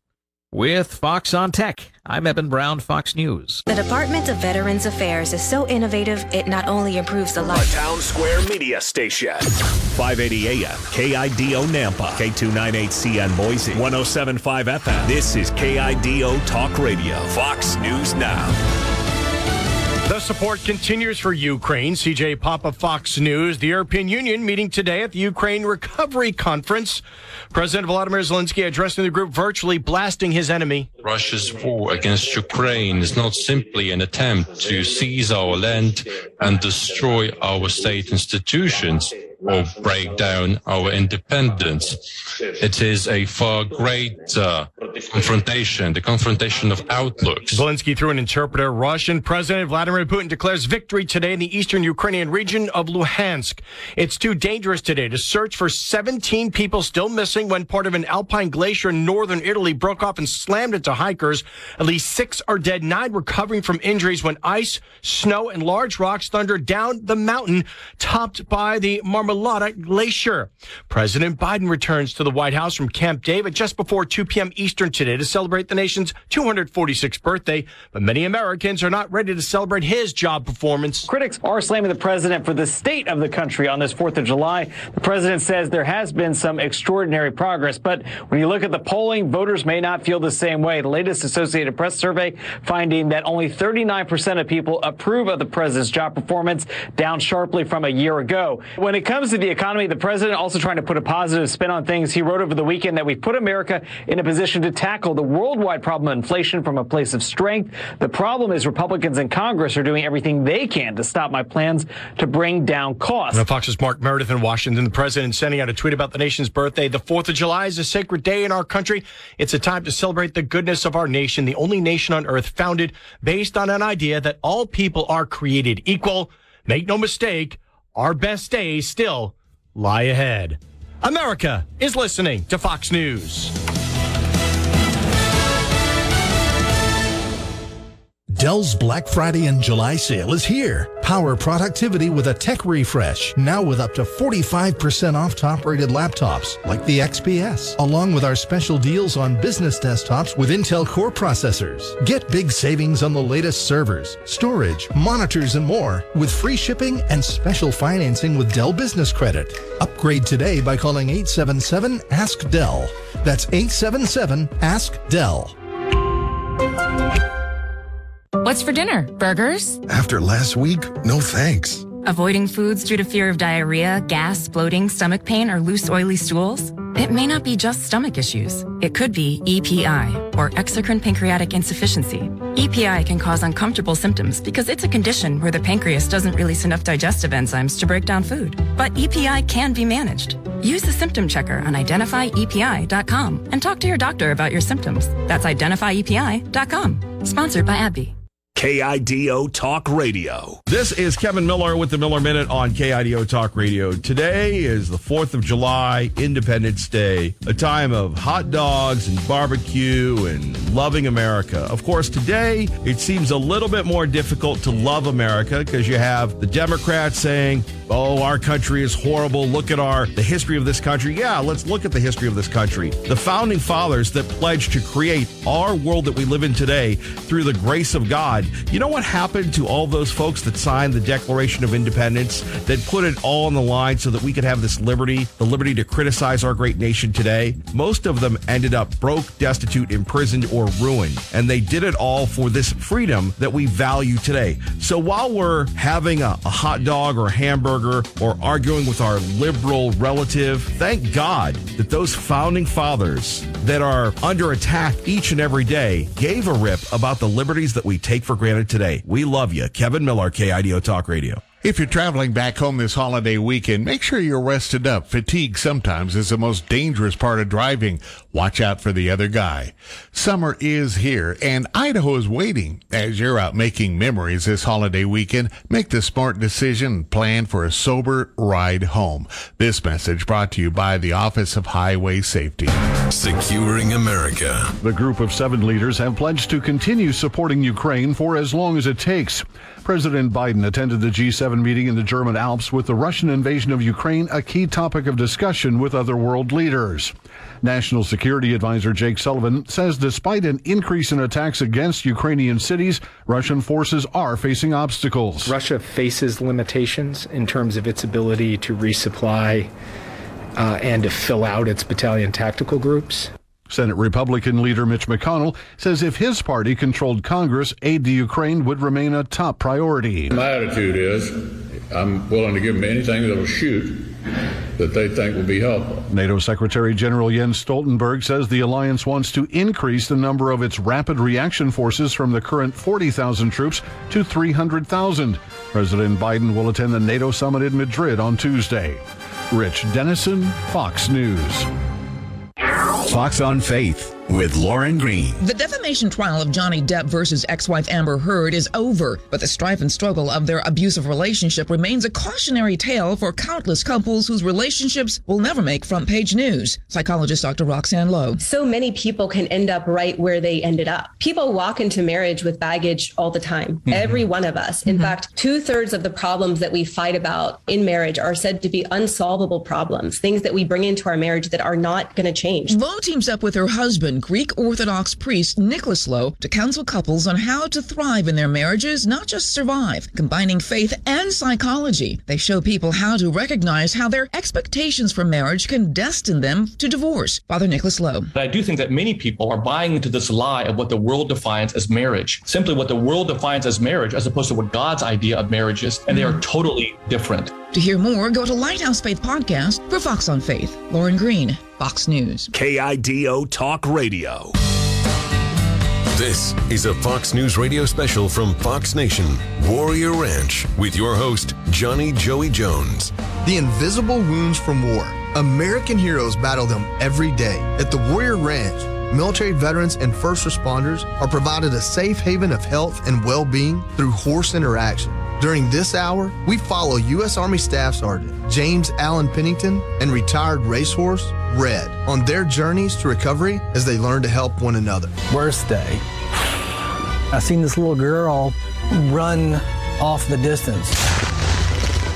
You see children that play all the time, they just don't blow up in your face.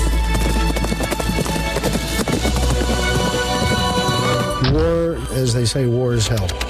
There's nothing good about war. You come back, you're uh, you're scarred for life. They want to kill you, so you either kill or you're going to be killed. You can't you can't really just kind of turn that off. Racehorses in general are trained to go, go, go. Noble Empire has grabbed the front from Hometown Pride. Then we bring them back after they're no longer going to race, and we want them to blend back in and be reasonable. Of all the rescues we've had, he was the first horse that actually tried to jump out of the store window.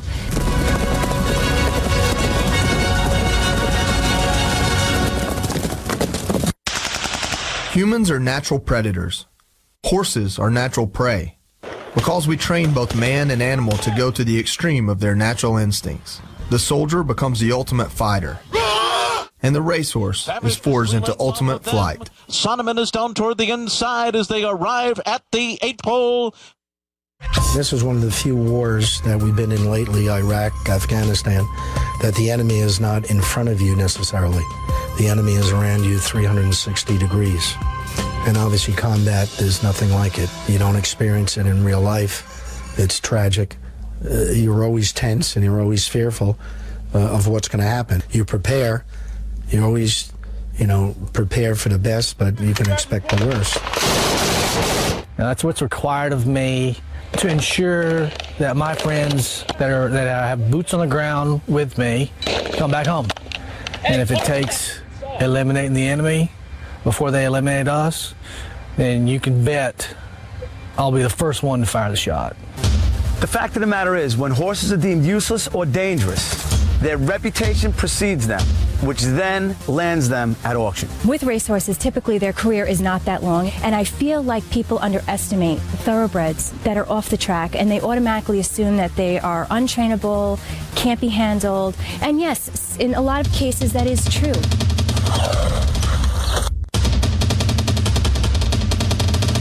He was very spirited when he came. He was very anxious. He was head shy. He really didn't want people close to him. He wouldn't let you touch him. Everyone's taking cover. Red's first step in retraining is being relocated to the Warrior Ranch at the Simonetti Training Center. Red's anxiety about working with people is making the trailer ride difficult and dangerous. Last night we went to get the red horse, and uh, I knew he was hot, there's no doubt. As we approached the trailer, he was actually fine with it. We got on real easy. Then he got anxious, and he wanted to back off, so I just let him back off, so he didn't feel trapped. If he's that anxious and he gets that excited, he can hurt himself. Yeah, right there. So we hit the road as fast as we could. You never want to see a horse in that much anxiety, and you never want to see them getting upset or having a hard time with anything. So it was it was very difficult for me. When their job is done, The soldier, protecting us and defending our freedom. The horse, racing, performing, and entertaining us. Just about three lengths off the lead. We say thank you very much, but we'd appreciate it if you didn't do that anymore. The fact is, that is easier said than done. We're definitely not trained to, to hold hands and sing kumbaya. You cannot see post traumatic stress disorder. Everybody who comes back from war is traumatized. And even those who come back who seem to adjust very well, at some point in their future, uh, they will fight that tragic experience that they had overseas. So I, I, I wake up one morning and um, just needed some relief. So I put on my dress greens uniform, took 30 foot of rope, and was going to walk out to the barn and hang myself. Due to post traumatic stress disorder, 22 veterans are committing suicide every day. It's a, a, very significant figure and a tragic figure. That number is ridiculous as compared to regular society, and it you know should be zero. Their battles, their struggles that they face during and after military service. Sometimes when we lose a veteran and it gets called a suicide, their last words are, "I don't want to die." Many of these men and women were lacking a safe, therapeutic outlet to ease their reintegration into civilian life. When soldiers go over to Iraq and Afghanistan, they're prepared for battle and the things that they may see. In our culture, we hold you know, women and uh, children to high regard. When they go over to battle, women are strapped up with bombs and children are being used as weapons, and our soldiers have to take action. Where's it at? It affects the most deepest parts of their psyche and what they've learned in the culture that they've grown up in, and now what they have to do. They're not prepared for that. When you're in battle, the consequences could be fatal. I got 150 rounds left. And then all of a sudden you got to turn it off when you're demobilized, when you come home and you're back in the United States. That switch sometimes goes off, but a lot of times, and most of the times, that switch doesn't go all the way to the off position. For this soldier and this horse, retraining and reintegration into society is a matter of life or death. With PTSD, you you know you, you don't always walk around lit up and, and with heightened experience, you know senses like spider senses or something. You you have to have what's called a trigger. They may be doing something during the day, and then all of a sudden these memories pop into their head, and they actually start to relive some of this through flashbacks. And when a person is in a flashback, it's almost like a dissociation from being in reality. It alters the way they function in life. I just. It, it, it's whichever one, whichever response kicks in. It's it's fight or flight. Like at, at, a child's birthday party, all these people around you, and they're all talking, they're all talking at once, and you can't help but you know kind of listen into every conversation, and nobody's talking to you, and you're kind of like women in all these, in all this stimulus, and you just got to leave. Since the beginning of time, there has been a special bond between man and horse. Initially, the horse was our beast of burden, used to build the foundation of this country. Horses are athletes and need a job. Today, for the most part, the horse is used for our entertainment, racing, trail riding, and performing. The average lifespan of a horse can be anywhere from 20 to 30 years. A racehorse's career averages 7 to 8 years. Just like any athlete, an injury or lack of performance will cut their career short. Racehorses definitely need to be repurposed because there's so many of them that don't make the final cut, and now they have no real purpose. Well, when a horse career is over, there's a lot of societies now that uh, take horses as riding horses. Allison McGowan of McGowan Stables is one who takes such horses whose careers are over We've been involved in thoroughbred and standardbred racing for many years, and that has also segued into the rescue and rehabilitation of racehorses after their careers are over, either from an injury or that they no longer would be racing. What we do is we take the horses in, we give them any medical attention they need, we retrain them, and try to find them their forever home. With over 5,000 wins, Jimmy Marone is an expert horse trainer. A horse is going to race, we take them out every single day, except race day. Race day is race day. But after that, they get jogged and trained on a regular basis. In our business, uh, a horse will race as two-year-olds, and the ones that aren't so strong will start racing at three, and they'll race right to the 14. When a racehorse is injured or retiring, the McGowans have been known to come to the rescue. Red came to us from the track. He had a couple of starts and then unfortunately suffered a career ending injury with a bow tendon. Though a bow tendon doesn't necessarily mean that the horse can't go on or do other things, with respect to racing, it just isn't possible. Now it's imperative that four year old Red be rehabbed and retrained in order to have a second chance. Up next, Sergeant Pennington looks back on his military career and begins the process of bonding with Red as Warrior Ranch continues. KIDO Talk Radio. KIDO Talk Radio. KIDO Talk Radio. Expect the highways and freeway to be busy with people returning from this 4th of July weekend. If you're coming down 55, flaggers will be in place. Watch yourself on Highway 21 and on the freeway as well. At Pioneer Federal Credit Union, let your money work for you with a term certificate account with rates as high as 1.5 APY. Visit pioneerfcu.org for more. Terms and conditions apply. Member NCUA. I'm Dave Burnett. That's your traffic now.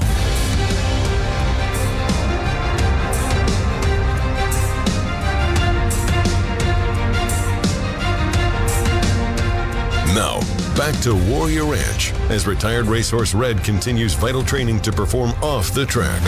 Obviously, I want to get him off the trailer as fast as I can so that he can relax. And when I opened the trailer doors, he was soaking wet, head to toe, as if he'd been swimming. That's how much his nerves got him sweating and worked up.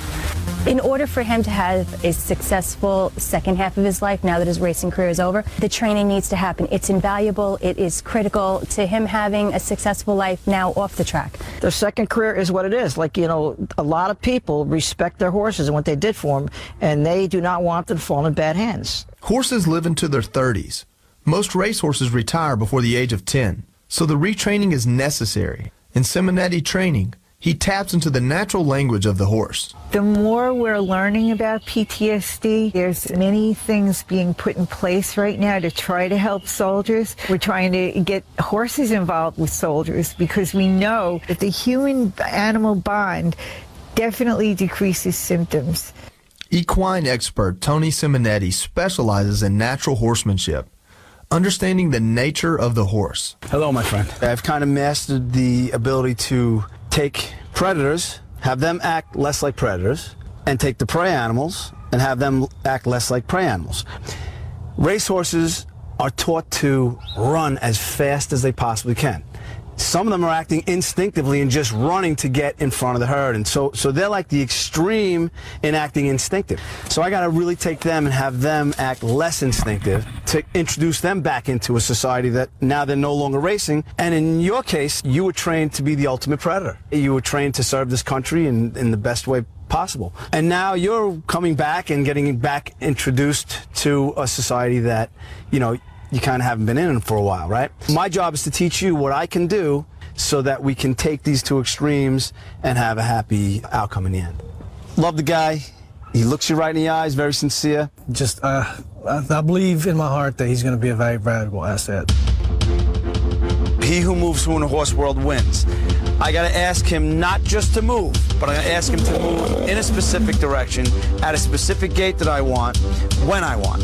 You're going to see me ask for inside turns, outside turns, to face, to look at me, all with no contact whatsoever, all just by my energy. They know exactly what predators are looking at and what they're focused on. So I'm just going to plug right into that formula that Mother Nature has already taught this out. In the beginning, Red didn't even know I existed. We turned him out in the round pen after he trail loaded, and he, he basically round penned himself. head high, wide eyed, and running around anxious and anxiety over everything. He's instinctual. I think that's the best uh, word to describe him. He's instinctual. Well, I can relate. Being in the military, you learn different skill sets. There's a, a very distinct parallel between learning how to do one particular job that that's your job. You do it, you do it, you do it. He got smart. Now he's round penning me. I just make him run. Good boy. That's a good boy right there. Good. See, all of this reinforces to him that, ah, all I gotta do is that, and everything gets better. All I gotta do is pay attention and stop thinking about what Mother Nature told me. I could kind of see myself being run around the round pen, you know. So it was kind of, it was very cool. His attention obviously is com- is night and day right now. I mean, he always had a history of evading. So the fact that he's paying such attention is, is incredible, and the respect. He's he now is respectful. There we go. I want to get that worried look out of his eye. See it? Yeah. Lower the horse's head to lower the emotional status, okay? So now watch. If I walk up, put my arm around my best pal, put my finger right there, instead of him pushing against it, right? That's awesome. We could just kind of relax together. That's there you go. Did you hear that? Yep. That was life is getting better. By the minute, life is getting better. He's not going to believe where this leads in, in regard to how the horses are going to help him. Kiss to him? A horse knows the difference good between boy, a normal soft boy. person and Good somebody who's been through trauma, and they react differently with that person. Now pick up your left hand and tap your leg. Go ahead and kiss to him. Now follow him around. Look at that hindquarters. Release. Okay. One tap too many. I am from the great state of Alabama. I actually wanted to go into the Army since I was eight years old. We had a, a little, what, like a 10 inch black and white TV. So I woke up one Sunday morning, seen John Wayne, flag over Iwo Jima, chin strap hanging off the Kevlar or steel pot, and I was like, man, that's for me. They signed up for the purpose, uh, knowing and believing strongly that there was nothing more important in life as far as their sense of purpose than to defeat an enemy that wants to destroy American ideals, our flag, our freedom, our Constitution, our liberties. You can prepare yourself physically, you can prepare yourself mentally of what you think war is going to be like, but until you're actually in the combat zone and bullets are flying over your head and mortars are going off, and it's a whole different set of facts. You once told me you thought you were going to hell. Oh yeah, for all the for all the death and The women and the children are often used as human shields. Obviously, groups like ISIS and groups over in Iraq and Afghanistan, the Taliban and Al Qaeda, they're not signatories to the Geneva Convention. So they have no rules that govern uh, the law of war. So it presents a lot of problems to the U.S. servicemen and women who are in combat situations. I mean, even even though the government says, okay, you are deployed under a military operation, you know, you're you're still out there taking people's lives. You know, some some father, some son, some mother, some daughter. We're trying to help them reframe those thoughts to you did a lot of for humanity here because you know without with the dangers removed a lot more people are safe They made the right decision. And that's what happens in war. And that's something that that person who pulled the trigger has to live with forever. My 19th birthday, I was ready to go in, and I asked I asked my pastor, "Do you think I should go into the army?" And he said, "Well, why do you um, why do you want to know?" Well, people in the army engage and kill other people. He goes, Yes, well, you know, sometimes you have to do that. You know, 17 years is a long time. And um, I kind of strayed from that train of thought because I've killed a lot of people. a lot of the time when they're in battle their adrenaline is constantly on off on off on off and you take a person that's going through that over and over again, and then you bring them back to a, a, a, social setting where that's not happening, all of a sudden their physiological response to daily living is is altered again. I live with somebody, I you know, I love somebody very much that's been in the military and that's done all these things. He'll joke around every once in a while and he'll say, you know, there's times I've only eaten worms to live. And I'm sure that's the truth. I'm sure. And I guess it's good that he could joke about it now, but he's been through a lot. Up next, Sergeant Pennington looks back on his military career and begins the process of bonding with Red as Warrior Ranch continues.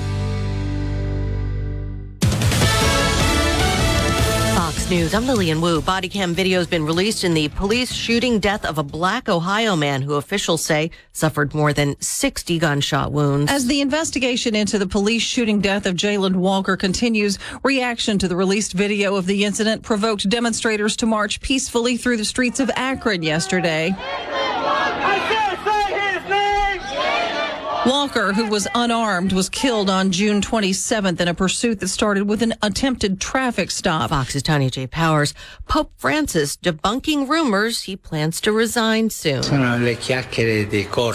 Telling Reuters the idea never entered his mind to announce retiring at the end of the summer, though he might step down someday, like his predecessor did. The pontiff hopes to visit Moscow and Kiev after traveling to Canada later this month. America's listening to Fox News.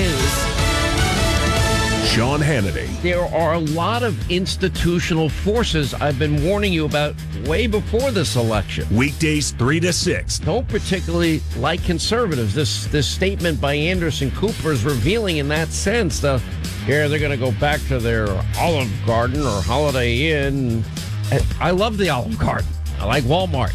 You know, I like my Second Amendment rights and my Bible and God and my religion too. KIDO Talk Radio, 1075 FM and 580 AM. KIDO Talk Radio. KIDO Talk Radio. Several rules and laws for you as you're traveling this holiday weekend. Number one, buckle up. Do not drive without a seatbelt on. Make sure the kids are in the proper car seats and don't drink and drive. Watch out for the other guy.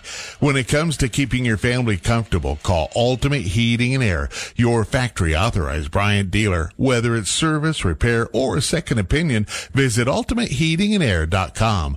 That's your traffic now. I'm Dave Burnett.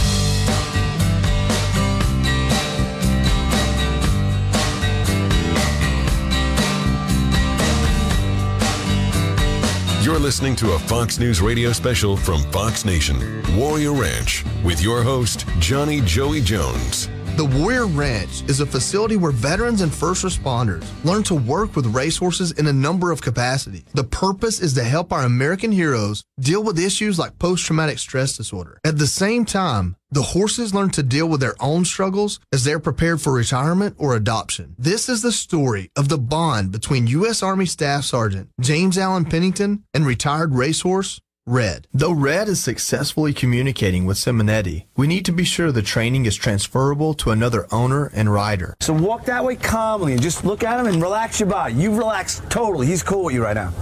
Just relax everything. Go right to it. Good boy. Talk to him. boy. Not to him. Go to the house and look at his hindquarters. Good boy. There you go. Kiss to him. There you go. As a racehorse, Red's previous training amounted to running as fast as he could. Now, Red is learning to take cues so he can be a safe and effective riding horse. They have a sensitivity where they can know the needs of a person. They're intuitive to that, and they can bring that person to conclusions about what they need to do in order to function better.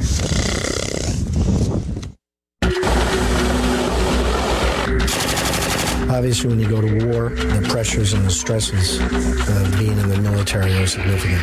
Hey, you! It's an unreal situation. It's surreal.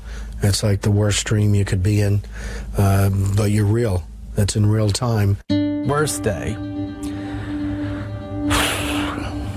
I I just got done with an op and just had a long day, hadn't had a lot of sleep. We were in an area of the country that was notorious for, for Russian surplus anti tank mines. And they were all over the place. It's a tough job. Not everybody wants to do it. but uh, there was an area of the perimeter that we haven't really looked at yet. And I was sitting on top of this mound of dirt, had my rifle in my lap, and I was sitting down eating some food, and I seen this little girl um, run off the distance.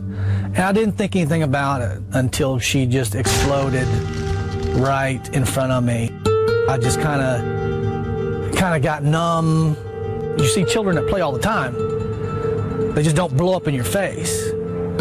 It's very difficult. Uh, you almost have to, to corp- uh, compartmentalize your brain to to say, hey, th- this is one area that happens, and then you got to deal with reality, and then you got to deal with your next mission. So it's very hard to put something like that out of your mind, and it always stays there. I would safely assume if your loved one is going into combat for the first time, that they will never be the same. There is something that they are experiencing that they've never experienced before that will forever change who they are. By the way, it might be very much for the positive. They will learn strengths of character and bonds and loyalty and leadership and selflessness and, and personal courage that they never saw in themselves or others around them. When you're in those situations over and over again, the adrenaline rushes are frequent. And then you bring people back home into situations where it's normal everyday life. The body's response to that change is drastic. And often you'll find these soldiers coming back and doing reckless behaviors. And it has to do with that adrenaline, looking for that adrenaline rush again. I am guilty. I I am the, the atypical cowboy. I got giddy up and a high rate of giddy up. I, I do get concerned because there's had been two or three times where the horse has come back without him. and we have to go take the horse and go find him. You know, the average person can't get up on, a, on, on the back of a 1,500 pound animal and, and move at a high rate of giddy up. It's just not happening. But he just shakes it off and gets up and gets back on. You know, I mean, when you're in Afghanistan and you're and you're under fire, you get your back against this big, huge boulder. You make your peace with God. You say, okay, hey, look, I'm not, I'm not going home. So no, I'm not scared of dying on horses. While getting an adrenaline rush may be fun, Simonetti demonstrates the importance of mutual understanding and respect between rider and horse. Now watch, I'm going to look for pressure on the hind end. Thank you very much. How the hell did you? I know. Kind of being new, I'm kind of. I don't want to. I don't want to fail. You know, you you you, you want to do good. So I'm I'm kind of I'm a little anxious. He, he's probably calming me down more than I am him. I got. I got good boy. Good boy. Good boy. Al, he wouldn't do that if you didn't have the right end. I'm not kidding. Yeah, you probably couldn't sandblast the smile off my face. Relating to a horse does help with the symptoms of PTSD. Alan made a connection with Red and continues that relationship in order to cope with his PTSD. When you go overseas, you realize a lot of these countries uh, wish they had the freedoms that we have in the United States. And uh, you know, how do you deal when you go back? It's very tough to uh, to get into that role of father, mother, without snapping, uh, because the it, it just affects you so much. Whether it is the role of a parent or a spouse, there are challenges. Some can be frightening. I was very comfortable asleep. Sleep being very vulnerable. He was sleeping and I, I touched him. That kind of triggered the the the fight response. And he just came up so fast. I was I sit up in the bed, immediately straddled her, and I was I was gonna kill her. It was it was close. I mean, he was he was probably inches from me, but I think when he realized what was going on, he of course felt horrible because we had just met and he was very apologetic. You know, I mean, once I once I realized what was happening, and okay, I'm about to do this. And, and to who I'm about to do it to, I, I was immediately ashamed. I was like, okay, I won't do that again. I'm sorry. Because I didn't realize, again, he was just from such a different world than I am. But there again, you got all this this military training to make it happen, complete the mission. That's how you do it, and you just can't, uh, you know, you, you can't turn it off. I think more people are realizing that uh, the mental aspects can be just as damaging or debilitating as the physical aspects. So the post-traumatic stress disorders, the anxieties, the fears, and many of the soldiers who have the physical injuries also have the PTSD. When you put them in with a horse and they start to relate, that, that brings out the communication about what they're going through. You know, oh, that horse is, is having to do something that he's not trained to do, just like me. And, you know, I wasn't trained to come back. I, you know, I've been trained to fight. Now what do I do with my life? Move that hiney forward. Thank you very much. But now bring that head to me. Watch, watch this. It'll happen. Thank you very much. That's cool, dude. Okay. You see what I'm saying? Yeah. It's a strong self-awareness. It's Okay. 90% of being great with horses is self-awareness. I've learned that I'm definitely not as patient as I should be. In the immortal words of Mr. Simonetti, people like to succeed and horses like to go slow. So that's a challenge I'm always bumping into. Good. Now let's keep him going a full lap. So if he tries to turn and send, that's it. Good for you. Boy. Just like that. You know, I, I see the end goal like a predator, and I go from point A to point B, but the horse is more of a lateral thinker. So I'm thinking less like a predator and trying to convince the animal to be less of a prey animal. Now invite him slowly and talk to him. And as he looks at you, just drop your shoulders and everything. Ah, okay, that was very good. the sensitivity that he's developing with that horse now to manage the horse without violence is a big deal to a soldier because you know they're taught the violent aspect of, of you know protecting our country. And you know now putting them with the horse if you get aggressive with the horse the horse is going to either do the flight thing or they're going to fight. So, you know, like they're having to be in a situation where they have to unlearn some of those things and be more sensitive. And and they pick up the sensitivity of the horse. Coming up, Sergeant Pennington learns and connects with Red as Warrior Ranch continues next. KIDO Talk Radio.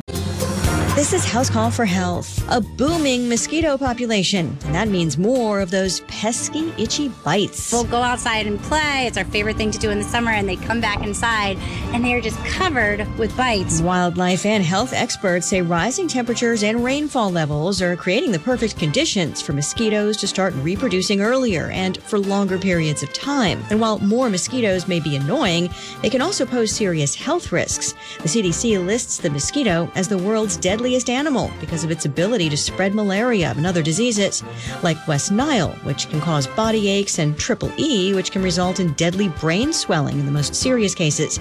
To better protect yourself when outside for an extended period of time, you can wear long sleeves and pants, use mosquito repellent, and get rid of standing water in your yard or around your house because that's where mosquitoes breed. For more health news, go to foxnewshealth.com. House Call for Health. I'm Lisa Brady, Fox News. KIDO Talk Radio. Kevin Miller, mornings, 5 a.m. to 9 a.m. The media calls it the coronavirus. We all know where it came from the Wuhan virus. Let's get rid of the division. Let's get unified. Republicans and Democrats, it's time to come together. KIDO Talk Radio. Expect the highways and freeway to be busy with people returning from this 4th of July weekend. If you're coming down 55, flaggers will be in place. Watch yourself on Highway 21 and on the freeway as well. At Pioneer Federal Credit Union, let your money work for you with a term certificate account with rates as high as 1.5 APY. Visit pioneerfcu.org for more. Terms and conditions apply. Member NCUA. I'm Dave Burnett. That's your traffic now. KIDO Talk Radio, 1075 FM and 580 AM.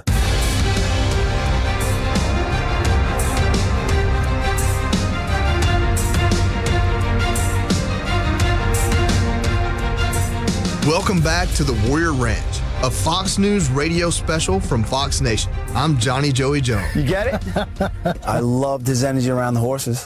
I mean, he was calm. He was very specific in what he wanted. Now I want him to hook up and. I was so pleasantly surprised to see how the horse transitioned to Alan. I never thought he would have responded. I honestly thought that he would maybe regress a little bit into that instinctual part of his brain because it was somebody new to him. It was real, really, really great to see that he made that transition to Alan and was respectful and, and, and had a relationship and was establishing a relationship. And release right there. Good. Good.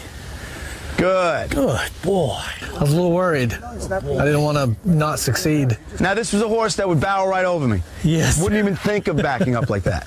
So you're doing a great job. Good boy. The more I kind of went through the motions and the more Tony talked to me and kind of, I got a better grasp of what I was looking for and, and kind of what to do.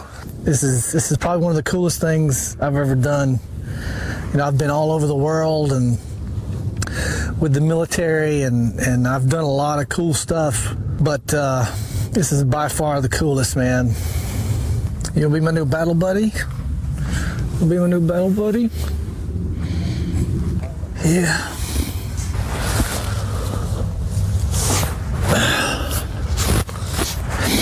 to associate a horse and make that connection, this is my battle buddy, that opens up the door to so many things to let out, you know, so many of the, the struggles that he's having to let that out and start talking about it. Because here's a battle buddy. Things that, that happen overseas that are kind of tough to talk about. God, I lost it, man. Yeah. All that crap and, and stuff that's just not really good to kind of keep in. It just kind of. All right, deal with it, dude. I'm totally tracking like a Patriot missile on what this horse is going through. You're all in it together. And as they say uh, in foxholes, there are no atheists. Everybody says, thank God, let's get out of here alive. And so that battle buddy syndrome where you really, uh, your buddy is, is your best friend. And that type of bond, it's very hard for someone on the outside to realize um, what type of relationship that is. It's a love of somebody that basically is your right hand man or person that you're depending on basically to help you survive. It was so difficult for me not to well up and it was it was wonderful you know, to see that connection and to see that Alan was having such a deep emotional reaction to it. To see that means today was a win, success. I mean, home run, because this is what we want, right? We want him to identify with how he feels. You know, you know, you can tell when you're about to about to lose it. Like, oh my God, I feel this thing in my throat. I'm about to bust out. So it was it was crazy, but you know, I I tried to maintain my composure like a good soldier, and just kind of happened.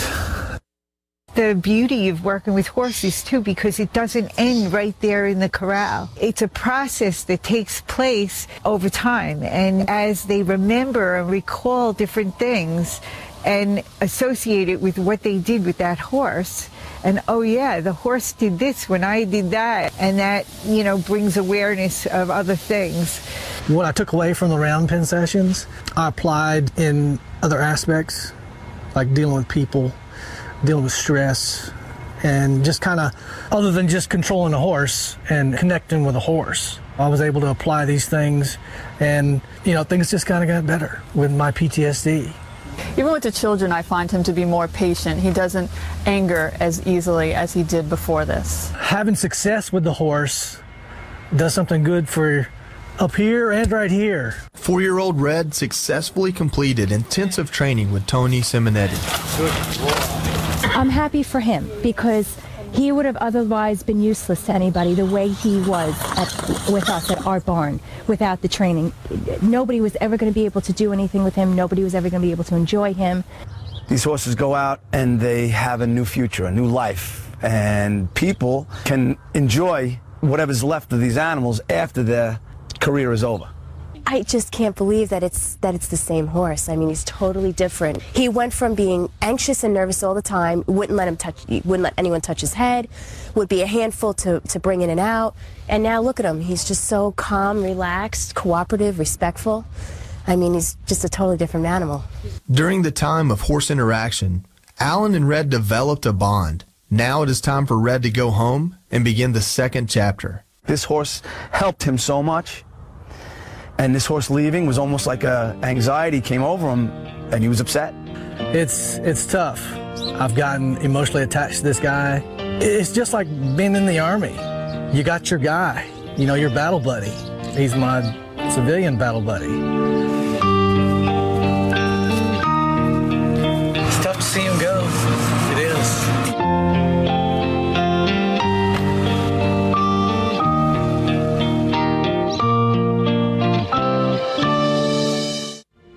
You know, maybe me telling this story will help another fellow veteran to say, "Hey, okay, it's possible. Let's let's do something. You know, let's let's not be afraid to go forward. If you're hiding it, it's cool. It's okay. It's you know, people will help you." There really shouldn't be a loss of a single life for a veteran who has post-traumatic stress. Not a single veteran across this market. We hear 22 veterans a day. The answer should be zero. Going to war is a bigger task than they ever faced in their life. And when they can adapt to a horse and feel comfortable with that horse, and the horse is responding to them and achieving the results of them working together as a team, and then they really can overcome many of their ailments, their PTSD. It was good working with the horses. It was good being around with the horses. PTSD was less lethal. I reckon just far exceeded anything I expected. A lot of other veterans are being able to cope with the symptoms of post-traumatic stress disorder with creative outside-the-box approaches to treatment. Oh, as you see with Warrior Ranch, you have a veteran being able to develop a special bond with a horse, with a horse that is in need of developing a special bond with a veteran. Just look at the facial expression on Alan. No doubt that horses help people, period. Horses, man.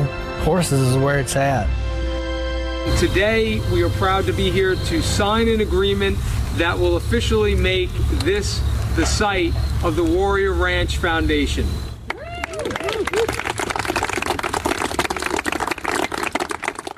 The time that I spent at Warrior Ranch was very constructive. My life was completely changed. You know, it just completely got me on the right track as far as having a life with uh, with with meaningful purpose. And Red has found his forever home and is living happily in Ohio. Thanks for listening to Warrior Ranch, a Fox News radio special from Fox Nation. Go and sign up now at foxnation.com to see more exclusive content. KIDO Talk Radio. Chronic pain gets in life's way. But now you can fight back with chronic strength using the Vim app from the Arthritis Foundation. You'll find tips and tools to help you manage your chronic pain, set achievable goals, and be a part of a community that offers support. With the Arthritis Foundation's free Vim app, you'll take back what chronic pain has taken away. Download Vim at arthritis.org slash Vim. That's arthritis.org slash VIM. When disasters strike, it's important for families to be prepared. FEMA recommends that you always keep a three day supply of clean water and non perishable food at home. It's also important to have a first aid kit, a radio, and other emergency supplies. And if disaster finds you unprepared, avoid stockpiling emergency items and leaving others with nothing to buy. A town square media station. Kevin Miller mornings. Sean Hannity afternoons. KIDO Talk Radio 1075 FM 580 AM. KIDO Nampa. Fox News Now. Demanding answers, CJ Papa, Fox News. Peaceful demonstration through Akron, Ohio, following a police involved shooting that left 25 year old Jayland Walker dead. Fox's Claudia Cowan. Walker allegedly sped off, and a routine traffic stop became a public safety threat after police say an apparent gunshot was fired from Walker's car while cops were chasing him. Police say body cam video captured what they believe was a muzzle flash from the car early in the chase. Walker at some point abandoned his vehicle, and the pursuit became a foot chase with eight officers yelling at him to stop. The police chief says it appears Walker turned toward the officers in a way that led them to believe he was armed, but he says they will be held to account. What about the cops involved? All officers have been placed on paid administrative leave as per department policy. That's Akron Police Chief Steve Mylett, who says, according to the medical examiner, Walker was shot at least 60 times, blood spilling out onto the streets of Chicago. It was feared this would be a violent uh, weekend in Chicago. 54 people shot, seven people killed. Among the gunshot victims, a 10 year old boy who was just sitting in his room on the south side, and bullets came ripping through the walls. It comes on the heels of a shooting of a Chicago police officer on Friday. That officer was responding to a domestic dispute and was shot as a group of police officers stepped off an eleva- uh, elevator.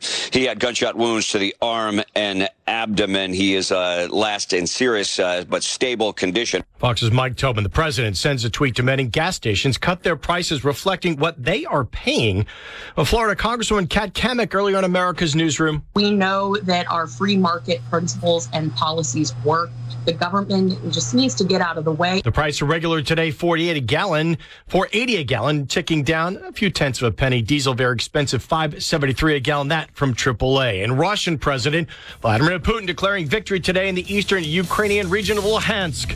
America is listening to Fox News. Dell's Black Friday and July sale is here. Power productivity with a tech refresh. Now with up to 45% off top rated laptops like the XPS, along with our special deals on business desktops with Intel Core processors. Get big savings on the latest servers, storage, monitors, and more with free shipping and special financing with Dell Business Credit. Upgrade today by calling 877 Ask Dell. That's 877 Ask Dell.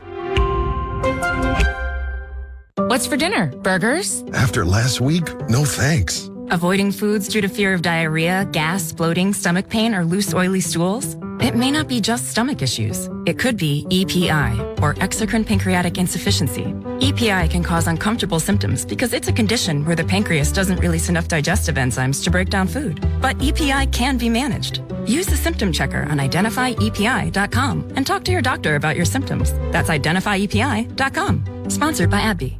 KIDO Talk Radio. This is Kevin Miller with the Miller Minute on KIDO Talk Radio. Today is the 4th of July, Independence Day, a time of hot dogs and barbecue and loving America. Of course, today it seems a little bit more difficult to love America because you have the Democrats saying, "Oh, our country is horrible. Look at our the history of this country." Yeah, let's look at the history of this country. The founding fathers that pledged to create our world that we live in today through the grace of God you know what happened to all those folks that signed the Declaration of Independence, that put it all on the line so that we could have this liberty, the liberty to criticize our great nation today? Most of them ended up broke, destitute, imprisoned, or ruined. And they did it all for this freedom that we value today. So while we're having a, a hot dog or a hamburger or arguing with our liberal relative, thank God that those founding fathers that are under attack each and every day gave a rip about the liberties that we take for granted today. We love you. Kevin Miller, KIDO Talk Radio.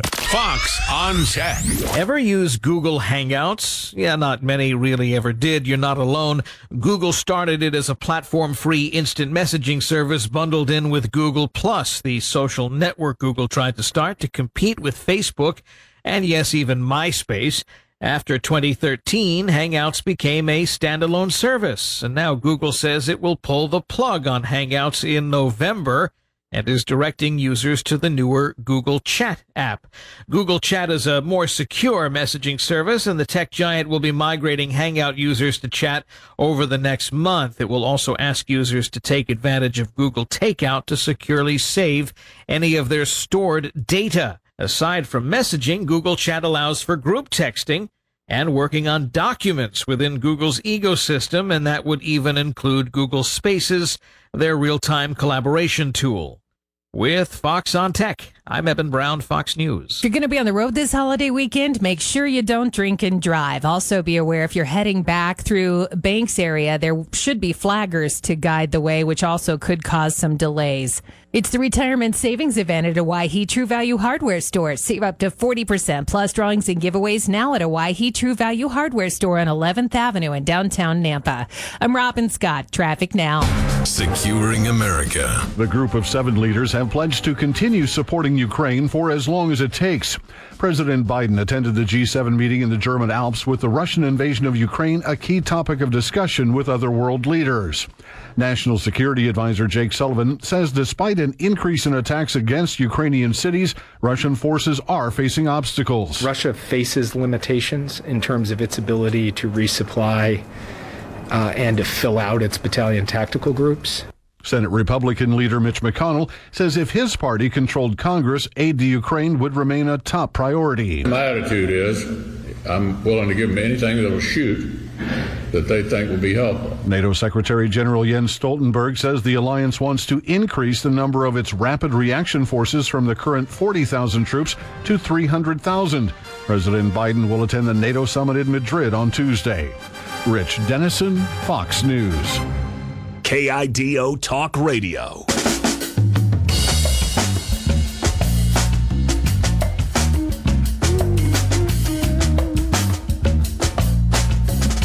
Celebrating America's birthday.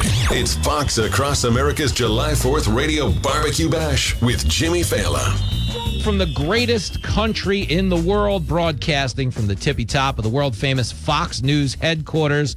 It is Fox Across America's July 4th Radio Barbecue Bash. I am your host, Jimmy Failla, and today we are celebrating the greatest country in the world, the greatest source of good the world has ever known. That's right, America is 246 years old. It's now the same age as President Joe Biden. Come on, man. But we're going to be blowing out the candles with all of my favorite Fox pals. South Carolina Senator Tim Scott will be here on the government side of things. Brian Brenberg, Fox News contributor, associate professor of economics, a proud patriot, joining us as well. And on a day when we honor the father of our country, George Washington, and so many of our founding fathers. We will also hear from my son, Lincoln Failla, who joins me today on the show to celebrate what can only be described as the greatest country in the history of the world. He's a lousy dad, but he's right. It's a big day for the country. It is a big day for me. I, am, of course, am getting ready to host the 4th of July special on the 5. That's where I'll be spending my 4th of July. I'll be on the 5 hosting that special. And later on at 8 o'clock on the East Coast, I will be doing Fox News' live fireworks coverage. But we begin with some you and me time right here on the radio on a day that's very much going to function like a barbecue. I'm going to have friends drop by. It's going to be a lot of food talk. It's going to be a lot of fireworks talk, but mainly food talks because if you know anything about me, if you ever watch me on TV, I am so obsessed with food. Fox has basically had to pay somebody to walk around and knock the brownies and the sweets out of my hand between TV hits. Put that cookie down now. There he is now. Uh, and I am a guy that grew up just absolutely adoring the 4th of July because my story is that I grew up in Levittown, New York which was the biggest post World War II settlement for American GIs returning home from the war. Everybody in my community was a veteran. I basically grew up near a lot of old men you should never make a sudden move around ever. You know what I mean? You don't want to give one of these guys a flashback or, you know. I'll break you in half like a little toothpick. But the one thing they all had in common when they weren't threatening to beat me up for playing hide and seek in their yard or hitting the ball over their fence is they all flew the flag. They all flew the flag proudly. That's what I come from. That's why my radio show, day in and day out, I always say it's a celebration of our unique American privilege. But it is, okay? Because if you live in this country, you know, you don't hear a lot of this in our politics in this day and age because there's a lot of victimhood being peddled. Oh, you can't do it. You need the government to help. So vote for us, you know, that whole thing. But the truth is, if you live in this country, you are part of the world's 1%. You would rather be you in America than you would anywhere else. The overall quality of life here better, no matter what you are black, white, gay, Asian, straight. It doesn't matter. You could be a Yankee fan like me. You could be one of those lunatic Red Sox fans up in Boston where they had the Tea Party. Doesn't really matter. The point is, if you live in America, you have hit the lottery. He knows what he's talking about. And growing up in that environment where the 4th of July was always a nonstop barbecue, lot of fireworks. I grew up in the 80s. Parents didn't care in the 80s. They just gave you fireworks to get you out of their face. And then they went in the bar- backyard and started barbecuing or swimming in their above ground pools I grew up around. And me and my brothers would literally, as hard as this is to fathom, okay, in an era where kids now have apps on their phones that allow their parents to track them depending on what room in the house they happen to be in. We were turned loose on the streets of Long Island with bottle rockets to shoot at each other. What the hell did you just say? I know. In this day and age, your parents would be arrested for that. But I grew up in a, a far less tame version of America where we didn't actually play a heck of a whole lot of defense. But when it came to loving the country, okay, it was the one thing we always did right. You might not like our parental standards back then. We spanked the kids. Oh, did we spank the kids? I grew up in an Italian house, which means not only did I get beat as a kid, but my parents used weapons like weapons. Every Italian kid got beat with either a belt or a spoon. And that was never the worst part. The worst part was you had to go get it for them. Could you imagine in this day and age when I had a toothache as a little kid, my grandma put brandy on my gums to knock me out. You couldn't do that in this day and age. And I'm not even saying you should. But the one thing we should absolutely positively carry forward from that era is the love for country, is the desire to put country ahead of party. And it's the thing I try to do every day on the radio. I say all the time, I'm a talk show host. I'm not an activist. It's not my job to steer your vote. It's my job to create a forum where we can all share our views honestly without fear of being canceled or chased out of a restaurant. It's my job to give us a place where Americans can be what they were meant to be, which is free range chickens, man. E pluribus unum. Our founding fathers said out of many one. That's why we fought the British. We wanted to all do our own thing, whether it was religiously, whatever the case may be, whether it was financially. We didn't want the government dictating our every move because, as the great Ronald Reagan once said, Government is not the solution to our problem. Government is the problem. Our founding fathers knew that, and that's why they were willing to go to war for the freedoms you enjoy, and in a lot of instances take for granted. But this was a road worth traveling because we sit here on the other end of it at a time where, yeah, we're very divided as far as our politics are concerned. But again, in a world where you are what your record says you are, there's a lot of people on the left that'll tell you, oh, America, slavery, blah, blah, blah. Nobody will ever deny that America was founded in a different time where we had different standards. But the fact that a lot of those standards didn't age well as it pertains to, say, slavery, which was a heinous stain on our country, the fact remains no country has done more to level that playing field and create an environment of inclusion than the one you happen to live in now. There's a lot of people in politics that want you to believe America in 2022 is America in 1822, but the truth is that's not remotely close to the truth. We're not going to sit here and listen to you bad mouth the United States of America. No, we are not. It was a country that began with just 2.5 million people. When we won our independence from the British, it has ballooned to 325 million people. A country now that is a economic and military superpower, a country so strong that according to the National Sausage and Hot Dog Council, we can eat 150 million hot dogs every year on the 4th of July and still live to tell the tale. If that's not strength, I don't know what is. The point being, America is 246 years old, and some of my favorite Americans are going to be joining us to discuss something Ted Cruz called freedom. The show you can always count on to do the job. A three letter word jobs. J O B S. Jobs. Happy 4th of July from Fox Across America. KIDO Talk Radio. KIDO Talk Radio.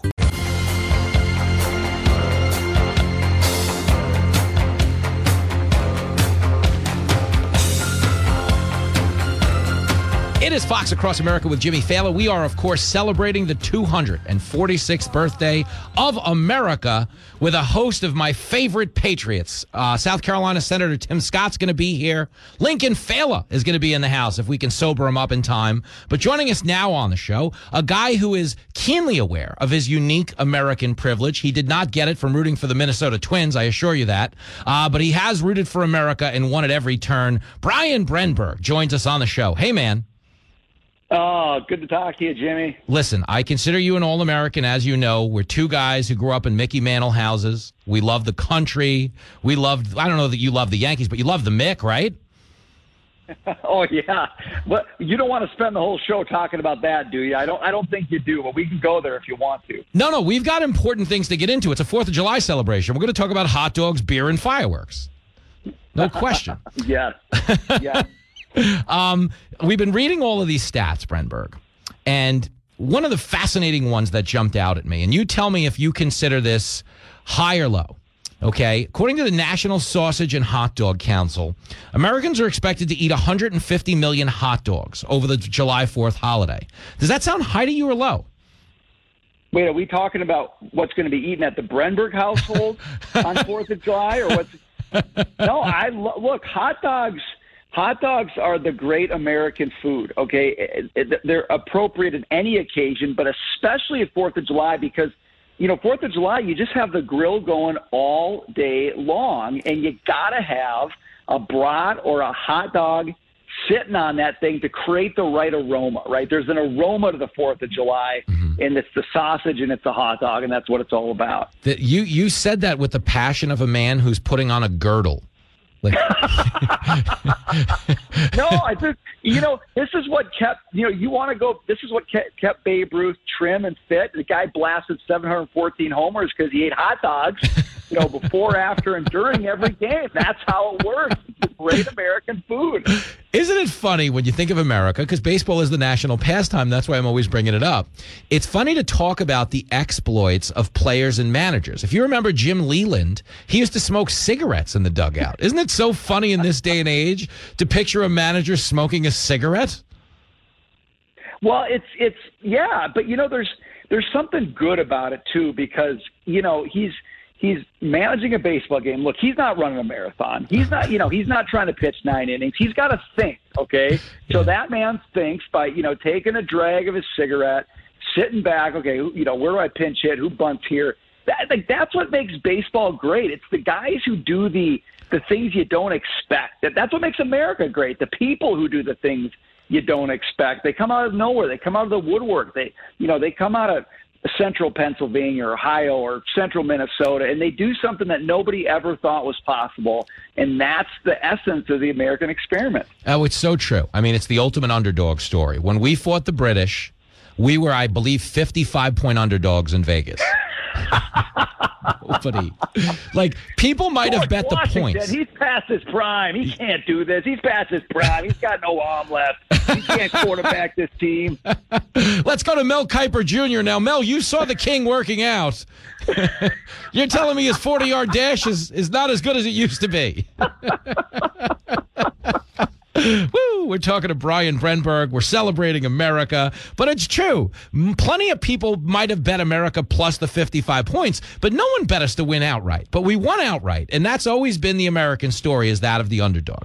And you know, I'm always no, championing that cause because I think in the day and age we live in, it's my greatest frustration is there's so much defeatism in politics now because they're selling you so much state dependency, so much government dependency that it, we went from eight years of Obama saying yes we can to a lot of no we can't. And I just don't know since we're talking about sports, you've never heard a pregame speech that begins with we can't pull this off, you know? yeah, I mean, eh, look, and and you know, you kind of take it back to hot dogs too. I mean, you know, hot dogs are the food of the underdog. You mm-hmm. know, hot dogs are th- that was the that was the the U.S. Uh, that was the Revolutionary War machinery of the U.S. of the of the of the colonies. We were the hot dog of an army, and you know, but the hot dog stays on the grill and it's there for you. And you get into the you know you get into late innings, you grab it, you throw some ketchup on it, and and the the ball game is yours. I mean that's You know, like that's what you don't you don't win you don't win Revolutionary Wars eating caviar. Oh. You know, you win Revolutionary Wars eating hot dogs. You got to want it. You know, a lot of people don't tell you this. but in the in the famous image of Washington crossing the Delaware, they've they've airbrushed out the hot dog that he was holding in his hand. It was, I believe, it was a Thumann's. I know Nathan's is big on the Fourth of July, but I do believe it was a Thumann's. Correct? and you know the, the the the the relish he had piled on that hot dog, and the, nobody knows this, but the mustard. The guy was all about the mustard, all over the place. But you know that's what it takes, right? You got to cut the mustard if you want to rid a Revolutionary War. That was Washington for you. That was Washington crossing the Delaware. now you are so true. The things historians don't tell you. That's why you listen to Fox Across America, especially on the Fourth of July. Now uh, I'm out in Los Angeles for the Fourth of July. You'll be in the woods of Minnesota. Uh, I wanted to you this question because someone told me this the other day, and it really made me re-examine everything. Okay, I grew up in an era of firework usage, completely unsupervised. Like back, we I grew up in mm-hmm. Levittown on Long Island, and we used to like actually have something called bottle rocket fights, where we would lo- we would light bottle rockets and shoot them at each other. Did the Brenbergs suffer from that same lack of parental oversight? You know, I, there are so many BB guns and pellet guns out here operating at all times. that I don't think anybody even thought about going, you know, going for the fireworks. It's like we were already kind of armed and ready to go 365. But fireworks are like this is the this fireworks are so great because you know you got you got a guy and he's just kind of living his life day to day, 364 days a year. There's just nothing all that remarkable about it, but he saves up and he stock he goes to you know Minnesota you can't buy the good stuff. You got to go to Wisconsin. He stockpiles the the really good fireworks. He invites the whole neighborhood over on the 4th of July. You know that's his one chance every year to almost murder his neighbors. And it, that's such a highlight. That's such a highlight. And it's you know again back to like what makes America great just the risk taking. You know, who knows what's going to happen tonight? This could be amazing. This could be mayhem. We just have to find out, wait and see. oh, it's so true. I, I grew up around a lot of guys because fireworks were illegal on Long Island, but I grew up around a lot of guys who had a guy. You know what I'm saying? And uh, oh, you got to have a guy. yeah, my well, my next door neighbor was really fascinating. I don't know what his actual occupation was, but he was the guy that could always get you a bootleg copy of a movie when it was in the movies still. You know, if you if you didn't want to pay for cable, he'd climb the telephone pole for a fee and reconfigure the converter so you got free HBO. And the, again, I don't know his official occupation on his tax returns, but the last time I saw him was on July 3rd, 1982. Guy's name was John. I won't out his last name. We were playing wiffle ball. I was up against my buddy Steven Florio. I was five innings into at the time we played seven inning games. I was five innings into a no hitter. I'll never forget it. And and John shows up. Okay, he had an old Ford Fairlane, which is a pretty big car and a good looking old school car. Uh, comes rumbling down the street, pulls in front of the pitcher's mound, which in suburbia is the curb. You understand? The strike zone is in the driveway. It's a folding chair. So you know what you consider to be a folding chair is a strike zone in wiffle ball. So I'm towing the rubber, about to get the third out of an inning and move an inch closer to a no hitter, which is a big deal in wiffle ball in that era. And John pulls up, pops the trunk in this Ford Fairlane, and has like government issued explosives that he calls fireworks, rockets, mortars, birthday cakes, anything you can think of. He's like, "Is your dad home?" I'm like, "No." He's like, "I'm in a rush. Grab what you want. I'll get the money off your dad later."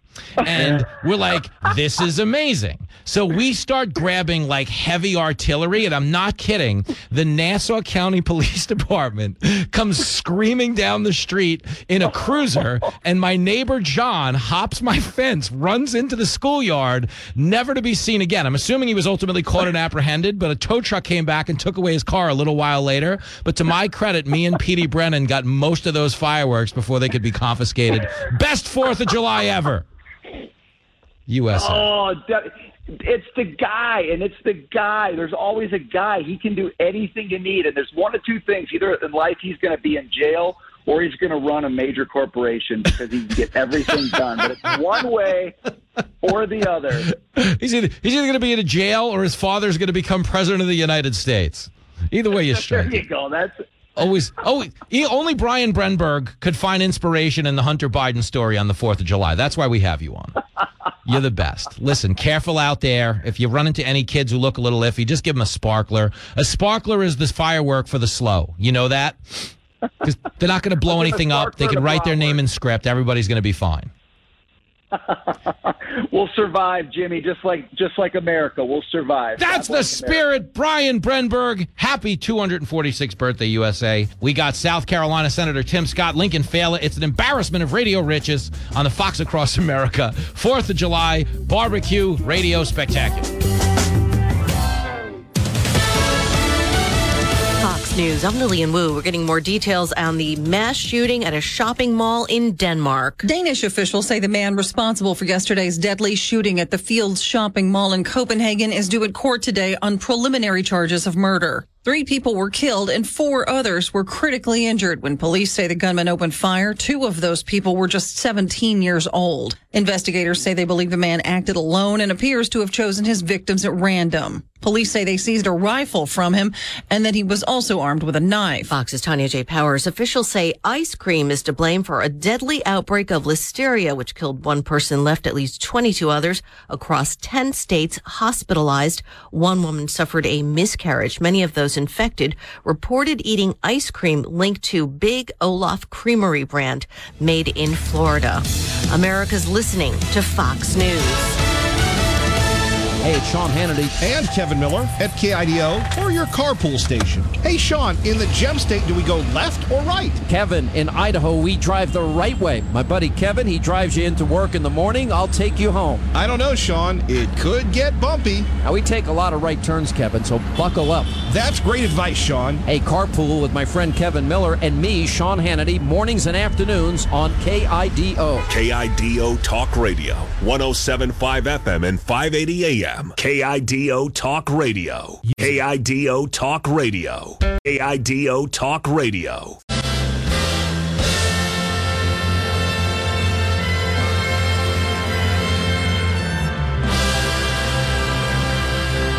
It is Fox Across America with Jimmy Failla celebrating the 246th birthday of the greatest country in the world. Joining me now on the show, a guy who is considered the greatest kid living in my house, mainly because he's the only one. But the fans love him, and I think he's halfway decent. George from Queens, Lincoln Failla, joins us at the 4th of July barbecue spectacular. Yo, man. What's up? Nothing. We made it out to Los Angeles to celebrate the 4th of July. Pretty rad. Uh, you grew up in a big 4th of July household.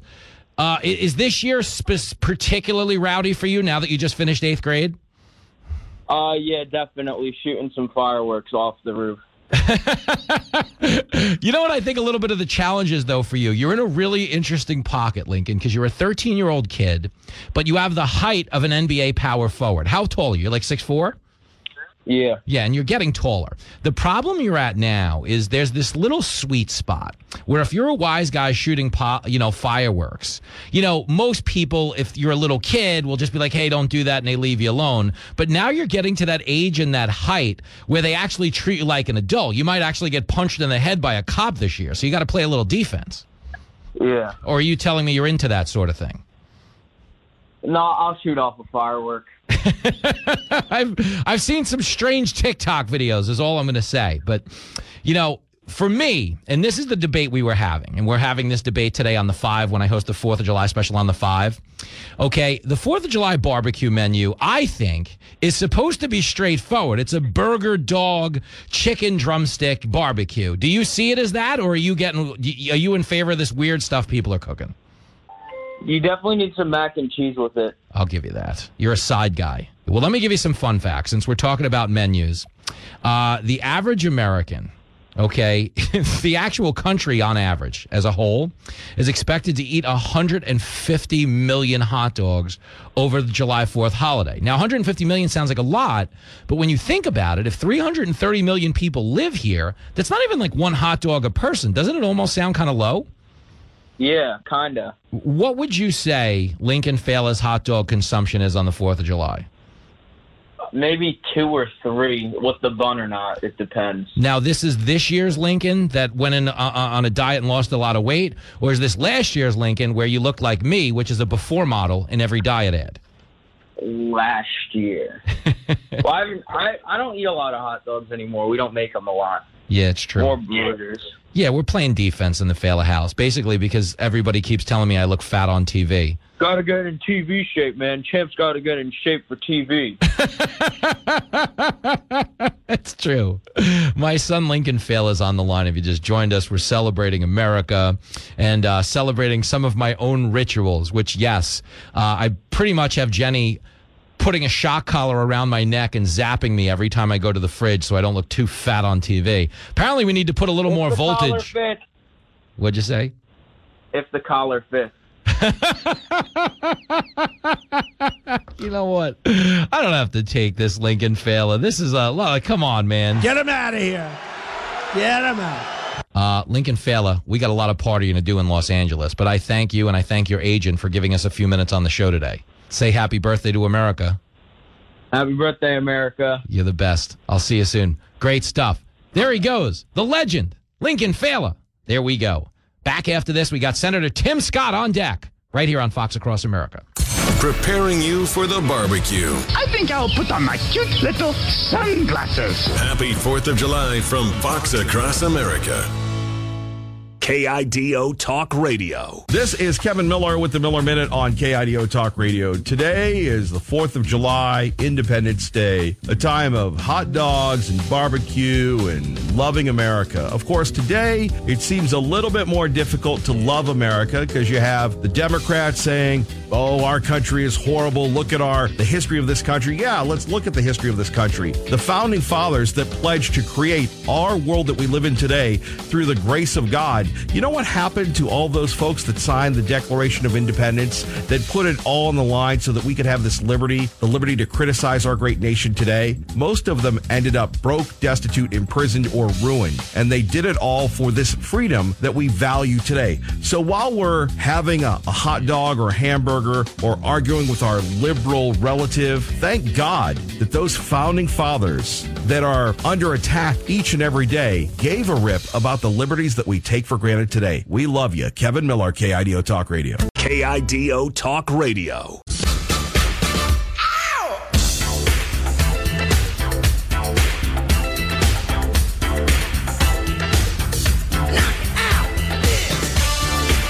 It is Fox Across America with Jimmy Failla, a show that is always a celebration of our unique American privilege. And nobody knows more about that American privilege than our next guest, who is not only a superstar senator from the great state of South Carolina, but he has landed true prosperity as Trey Gowdy's personal hairstylist. Senator Tim Scott is here. Hey, man. Jimmy, I have a full time job that it will never go away. I'm thanking God right now that I'm going to be forever Trey Gowdy's hairstylist. I have employment forever. It will never go away. There's no term limit on Trey Gowdy's hairstylist. That's so funny because it's true. You grew up as an Emmitt Smith uh, fan. He liked a lot of carries. If you're Trey Gowdy's hairstylist, you're getting 35 carries a game. Absolutely, trust me. And guess what? You always have more than 100 yards during that game because it's a long way to the finish line or to the goal line in this analogy. So, good news. Love it. Uh, really quick, because I have so much to get into, and I'm so thrilled to have you back on the show. But is it true that you only agreed to come on today because you thought it was a guest host? Jimmy, I told you, I just spoke with Mike. I told Mike, do not tell him. I said, shh. the secrets are not safe because your team is on your team. None God bless them. I'll never tell them that again. That's too funny. Well, here's the thing, man. You know, the, with the first time you were on the show, we talked movies and you worked at a movie theater, and, and, and we, I've loved sharing your story with my listeners because you very much embody everything that's great about the American story. But as we dive into that, I do have to ask you about a very popular American movie right now. Before we get into the substance, uh, have you taken uh, your mom or, or any of your pals to see the new Top Gun movie? Well, Jimmy, I can't lie. So the answer is no, I have not seen it once. Yes, I have seen it twice. It is so good that every single American who believes in the American dream, if you believe in motherhood and apple pie, Top Gun is a movie for you. Bottom line is a simple one. If you want to be inspired and encouraged, if you want to understand the brilliance of America and what American exceptionalism is all about, take a look at Top Gun. Oh, it's so it's so true. Powerful. It's, it's it's worth every penny of that twenty four dollars I paid for a small popcorn. Thank God for the South, by the way. We paid seven dollars for matinee. Come on down. oh, you're killing it down there, Scott. Seven dollars wouldn't have got me a bottled water at the Uh, well, IMAX know. I went to. Times are changing, but they haven't changed completely in the South, and, and only in the good way has the South changed. Thank God. But I will say, uh, Jimmy, have you seen the movie only once, or uh, are you a brave man and you've seen it twice Uh, too? listen, to, in, in the interest of full disclosure, I have only seen it once. Um, Oh, my goodness. But but I was as fired up as you are. What it took me back to is, you know, when you remember the original, and and, and they do recycle the song "Highway to the Danger Zone" by Kenny Loggins. Absolutely. Is it's like you know when you're watching Rocky and he starts training, you feel yourself shadow boxing in your seat. Yep. I really felt like it was 1986 and I was flying an F-14 because I loved an F-14. You know. Well, we don't want to spoil the movie, but I will say mm-hmm. there are some appearances of airplanes and jets and fighter planes that are really important to America's history and, frankly, even a emerging conversation about America's future. So oh, we are really excited about the movie, and we should be. There are so many good things happening around this country, and unfortunately, too little time is spent on those good things. I agree a thousand percent. And, and as a note to add, it's nice to see a plane where nobody's wearing masks. But stick with me. Good night, everybody. Stick with me. I love it, Jimmy. We're talking to Senator Tim Scott. So much has gone on since the last time we spoke. Obviously, you know, the one frustration I have, and we get into this a lot, is, you know, we're optimistic people. We're bullish on America. Okay. We're not there in our politics right now as it pertains No. to the Democratic Party. Do you kind of feel like they're undermining people's self reliance with all this government dependency they're pushing right now? Well, Jimmy, the answer is they're not kind of. They are 100% undermining our whole concept of what it makes us to be an exceptional nation, which is our muscle of work cannot atrophy in this country. And unfortunately, when the government gives out $4 trillion to American families, it's part of the spark that creates the inflationary effect that reduces your spending power is government's overreaction. And that's exactly what the Biden administration has done. Listen, without any question, your spending power is down, and we and we caused it by spending four trillion dollars. That's unbelievable. Four trillion dollars later, and you cannot afford to put gas in the car because it's up by a hundred percent. Five dollar a gallon gas is bad for truckers. It's bad for whatever they bring. It's bad for the American family. It's bad for the single mom. It's bad for the two parent household. It's bad for business. It's bad for consumers. It's really bad. And all of that was caused before before the Putin invasion of Ukraine. We were already experiencing a 60% increase in the cost of fuel. This administration has caused pain and agony in the poorest sectors of this nation, and that is incredibly disgraceful. Oh, and I, listen, I agree a thousand percent. We're talking to Senator Tim Scott. The effort to to blame the problem, to assign blame for the problem, has been so much greater than the effort to actually solve the problem. You know, with the gas point you made earlier, you know, some people are saying it would be easier if we all just rode bicycles everywhere. They've obviously never met Joe Biden. oh, come on now. Not a solution. Uh, but stick with me because I think the point we're both making here is that there's an indifference to the real time suffering of Americans in that we're seeing them leverage their agenda off of this suffering. Hey, we need a green vehicle. Hey, we got to switch to green energy. This is an opportunity. But I don't think anybody sees this moment we're living in as an opportunity so much as they see it as a hardship. So the question I'm going to ask you is I I guess you're not surprised that the Biden administration, obviously they're not polling well, but specifically as we get into minority groups, I mean, they've lost the minority community, the Latino community completely. Okay. And we're seeing a similar pattern in the black community.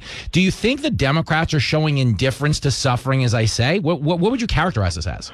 Well, either indifference or confusion both lead to the same conclusion mm-hmm. a drop, a precipitous drop in support from minority communities for the Democratic principles and for the party itself. When you think about the three top issues that voters are going to consider in, in November, number one is the economy, number two, inflation, number three, gas prices. Over 80%, over 80% of American voters have the same position on those three topics. Mm-hmm. They think the Democrats are the problem. We need to make sure that they understand that we are the solution, not just that the Democrats are the problem.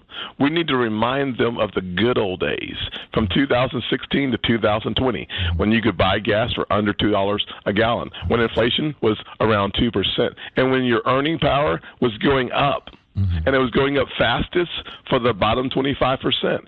Because when you believe in the American dream, you create policies that reinforce that that dream is available in every single zip code in our country. And the Democrats have lost that. And we need to not capitalize on it, but we need to make sure that we expose the truth in every single zip code in America. Gosh, it's so true. You know, and, and it, when you're, you know, gravitating around the 4th of July, you know, one of the whole points of this country was just to get the government out of everybody's life. And yes. I just feel like we're just being so overwhelmed by government. And, you know, one of the key points, one of the, you know, key battlefronts politically in Washington right now is obviously Roe versus Wade.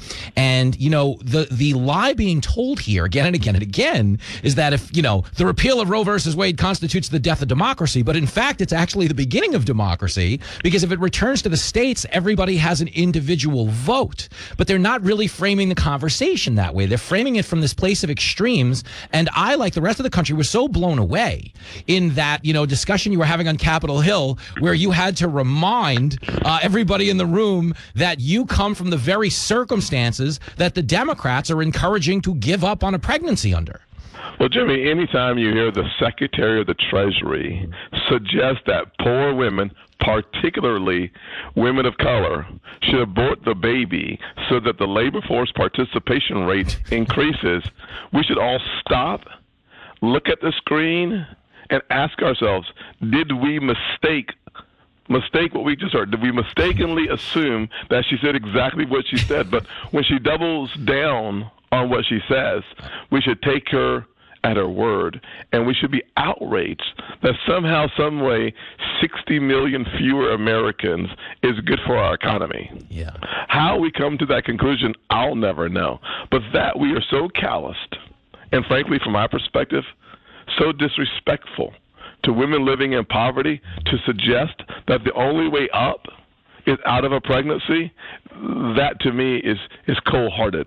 And as a kid who grew up in a single parent household with a mother who believed that if she could, she should not depend on the government, but depend on her own work ethic. I am the beneficiary of that. And I am so thankful, so thankful that she and millions and millions of other mamas continue to make the decision for life it, it, listen, it, it's so true, man, and I, I, agree with you a thousand percent. And I'm just I'm blown away because you know my story doesn't rival yours in any way. But I am a guy, you know, is kind of making a career in media, and I was a former New York City cab driver for a long time, which is not the conventional path to a nationally syndicated talk show. But you know, you have to get creative with your job options after your third time driving onto the sidewalk. You know what I'm saying? You got to get resourceful. I kid. Absolutely. you got to come up with some moves. But like, I am so blown away by the level level of defeatism that we're being yes. sold. Because, like, if you go back to the Barack Obama presidency, and we certainly had our policy disagreements, but to his credit, he was running on a slogan of "Yes, we can." And I think in the modern Democratic Party, if he showed up with a "Yes, we can," they would tell him to like shut up and check his privilege. Like, who who is this guy selling empowerment? Because they're they're not a party of empowerment. And aren't you kind of blown away by the fact that they're almost demoralizing voters with this approach? Well, the good the, the, there's good news and bad news and all bad news, right? The bad news and bad news is it's bad. And frankly, you think about what the Democrats seem to be selling, especially to the poorest uh, Americans, is this sense of victimhood. Mm-hmm. Uh, the, the, that's the bad news. The, good news is there is a better way. Mm-hmm. And frankly, we have lived long enough. If you were alive in 2016 through 2020, you've experienced the lowest unemployment rates for African Americans in the history of the country. You've experienced the lowest poverty rate in the history of the country. You've experienced a 70 year low in unemployment for women. You've experienced the lowest unemployment rate for Hispanics. You've experienced opportunity zones that brought private sector, not government money, but private sector dollars back into the poor zip codes in America. And you've also experienced wages growing faster at the bottom than at the top. You've experienced a sense of empowerment that suggests that you are the captain of captain of your ship, that you determine your destination. You've experienced good news. You've also experienced American exceptionalism. And whether you're driving a cab in New York City,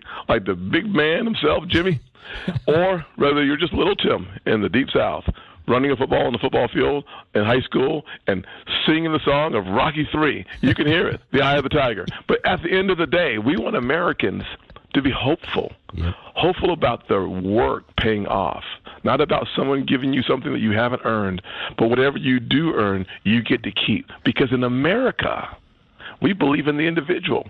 In America, we believe in a free market system that releases and frees and exposes your greatness to the marketplace.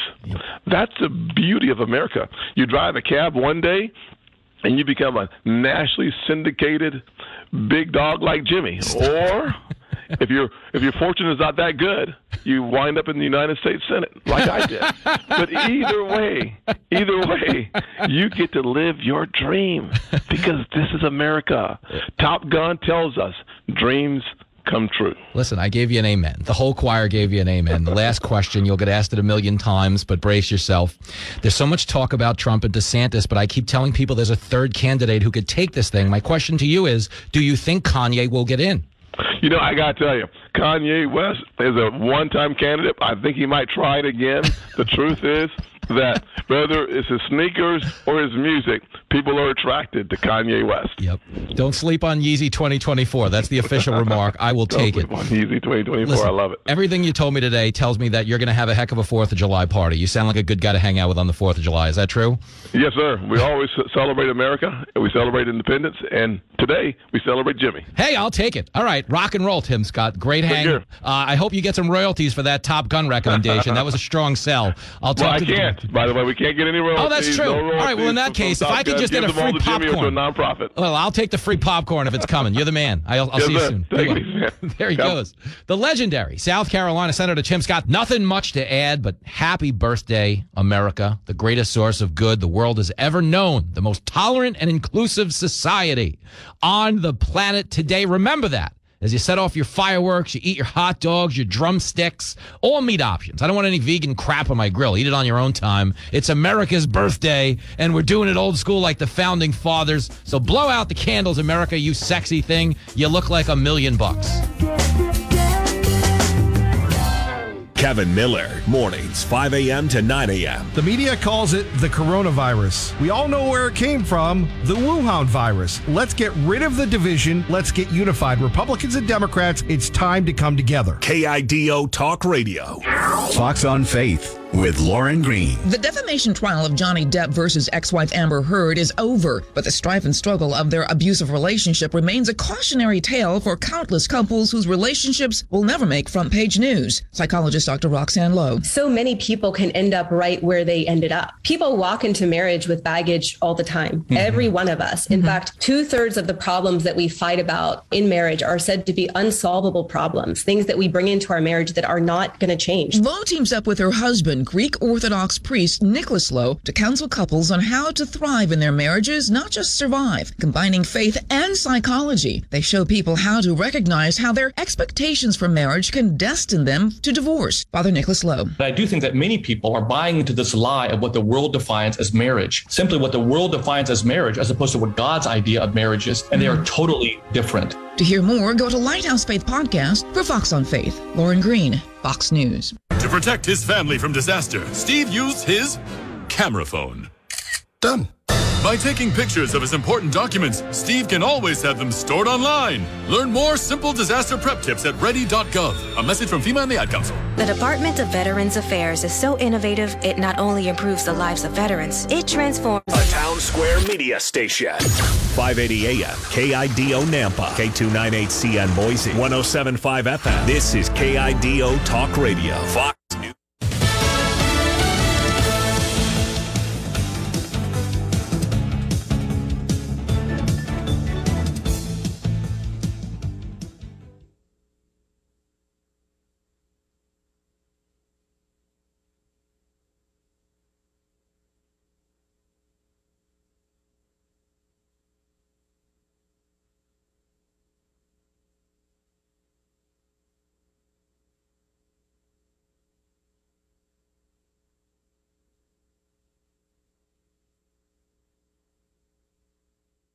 As it appears, Walker turned toward the officers in a way that led them to believe he was armed, but he says they will be held to account. What about the cops involved? All officers have been placed on paid administrative leave as per department policy. That's Akron Police Chief Steve Mylett, who says, according to the medical examiner, Walker was shot at least 60 times, blood spilling out onto the streets of Chicago. It was feared this would be a violent uh, weekend in Chicago. 54 people shot, seven people killed. Among the gunshot victims, a 10 year old boy who was just sitting in his room on the south side, and bullets came ripping through the walls. It comes on the heels of a shooting of a Chicago police officer on Friday. That officer was responding to a domestic dispute and was shot as a group of police officers stepped off an eleva- uh, elevator. He had gunshot wounds to the arm and abdomen. He is uh, last in serious uh, but stable condition. Fox's Mike Tobin, the president, sends a tweet to many gas stations, cut their prices reflecting what they are paying. Well, Florida Congresswoman Kat Cammack earlier on America's newsroom. We know that our free market principles and policies work. The government just needs to get out of the way. The price of regular today, 48 a gallon, 480 a gallon, ticking down a few tenths of a penny. Diesel very expensive, 573 a gallon. That from AAA. And Russian President Vladimir Putin declaring victory today in the eastern Ukrainian is listening to Fox News. Hey, a lot of you know that I learned how to use a firearm when I was 11 years old. I've been practicing my entire life, and people ask me all the time, Hannity, what kind of gun should I get? Well, now I'm telling them go to Henry Repeating Arms. And I always tell them to start just by going to their website, henryusa.com. You're going to get a free catalog. Now, Henry has over 200 models of rifles and shotguns to choose from. They're made with the finest craftsmanship I've ever seen, and you don't beat their performance. Every one I have was accurate right out of the box and reliable ever since. Their company motto is made in America or not made at all. They have a lifetime warranty, family owned business, and these folks are true patriots who give back to our military, our vets, our first responders, sick kids, you name it. They support gun safety and they support our Second Amendment. So if you're in the market for a high quality American made firearm, just go to henryusa.com. You get their free catalog, listed dealers, and free decals. henryusa.com. You'll love this company. He takes place on the side of a mountain in Europe. Six people are dead and as many as nine are seriously wounded uh, after this piece of this glacier detached on a popular hiking trail in the northeastern part of Italy. The tragic incident in the Dolomite Mountains took place late last night. 15 people are still missing. Rescue teams searched the mountains with dogs and by helicopter. Officials also checked the license plates on the cars in the mountain parking lot. Their testimony will happen in public remains to be seen. Gernal Scott, Fox News. A prosecutor in northern Italy says 17 people are unaccounted for a day after part of an alpine glacier broke off and slammed into hikers.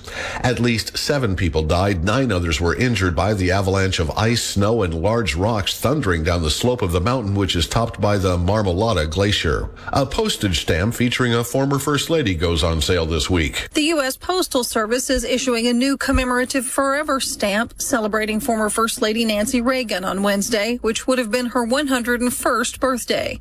The dedication ceremony will be held at the Ronald Reagan Presidential Library and Museum in California and is the culmination of her centennial year.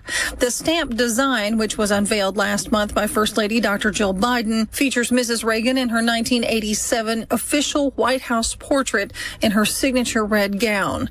The Nancy Reagan Forever stamps cost $11.80 for a sheet of 20. Tanya J. Powers, Fox News.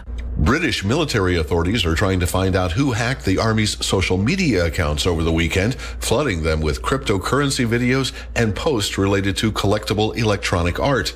The Ministry of Defense said late yesterday that those breaches had been resolved. I'm Rich Denison, and this is Fox News. KIDO Talk Radio, 1075 FM and 580 AM. KIDO Talk Radio, 1075 FM, 580 AM. Hey, it's Kevin Miller, inviting you to join me every morning as we take a look at the issues that matter to you. We go beyond the headlines and we talk to the newsmakers, and then it's the only show in the Treasure Valley where you are the newsmakers. We take your calls about, well, reacting to local, state, and national news. And of course, we're always looking to cover the great nonprofits that make a difference. So if you haven't given us a chance, here's your invitation to join me weekday mornings, 5 to 10, Kevin Miller on KIDO Talk Radio.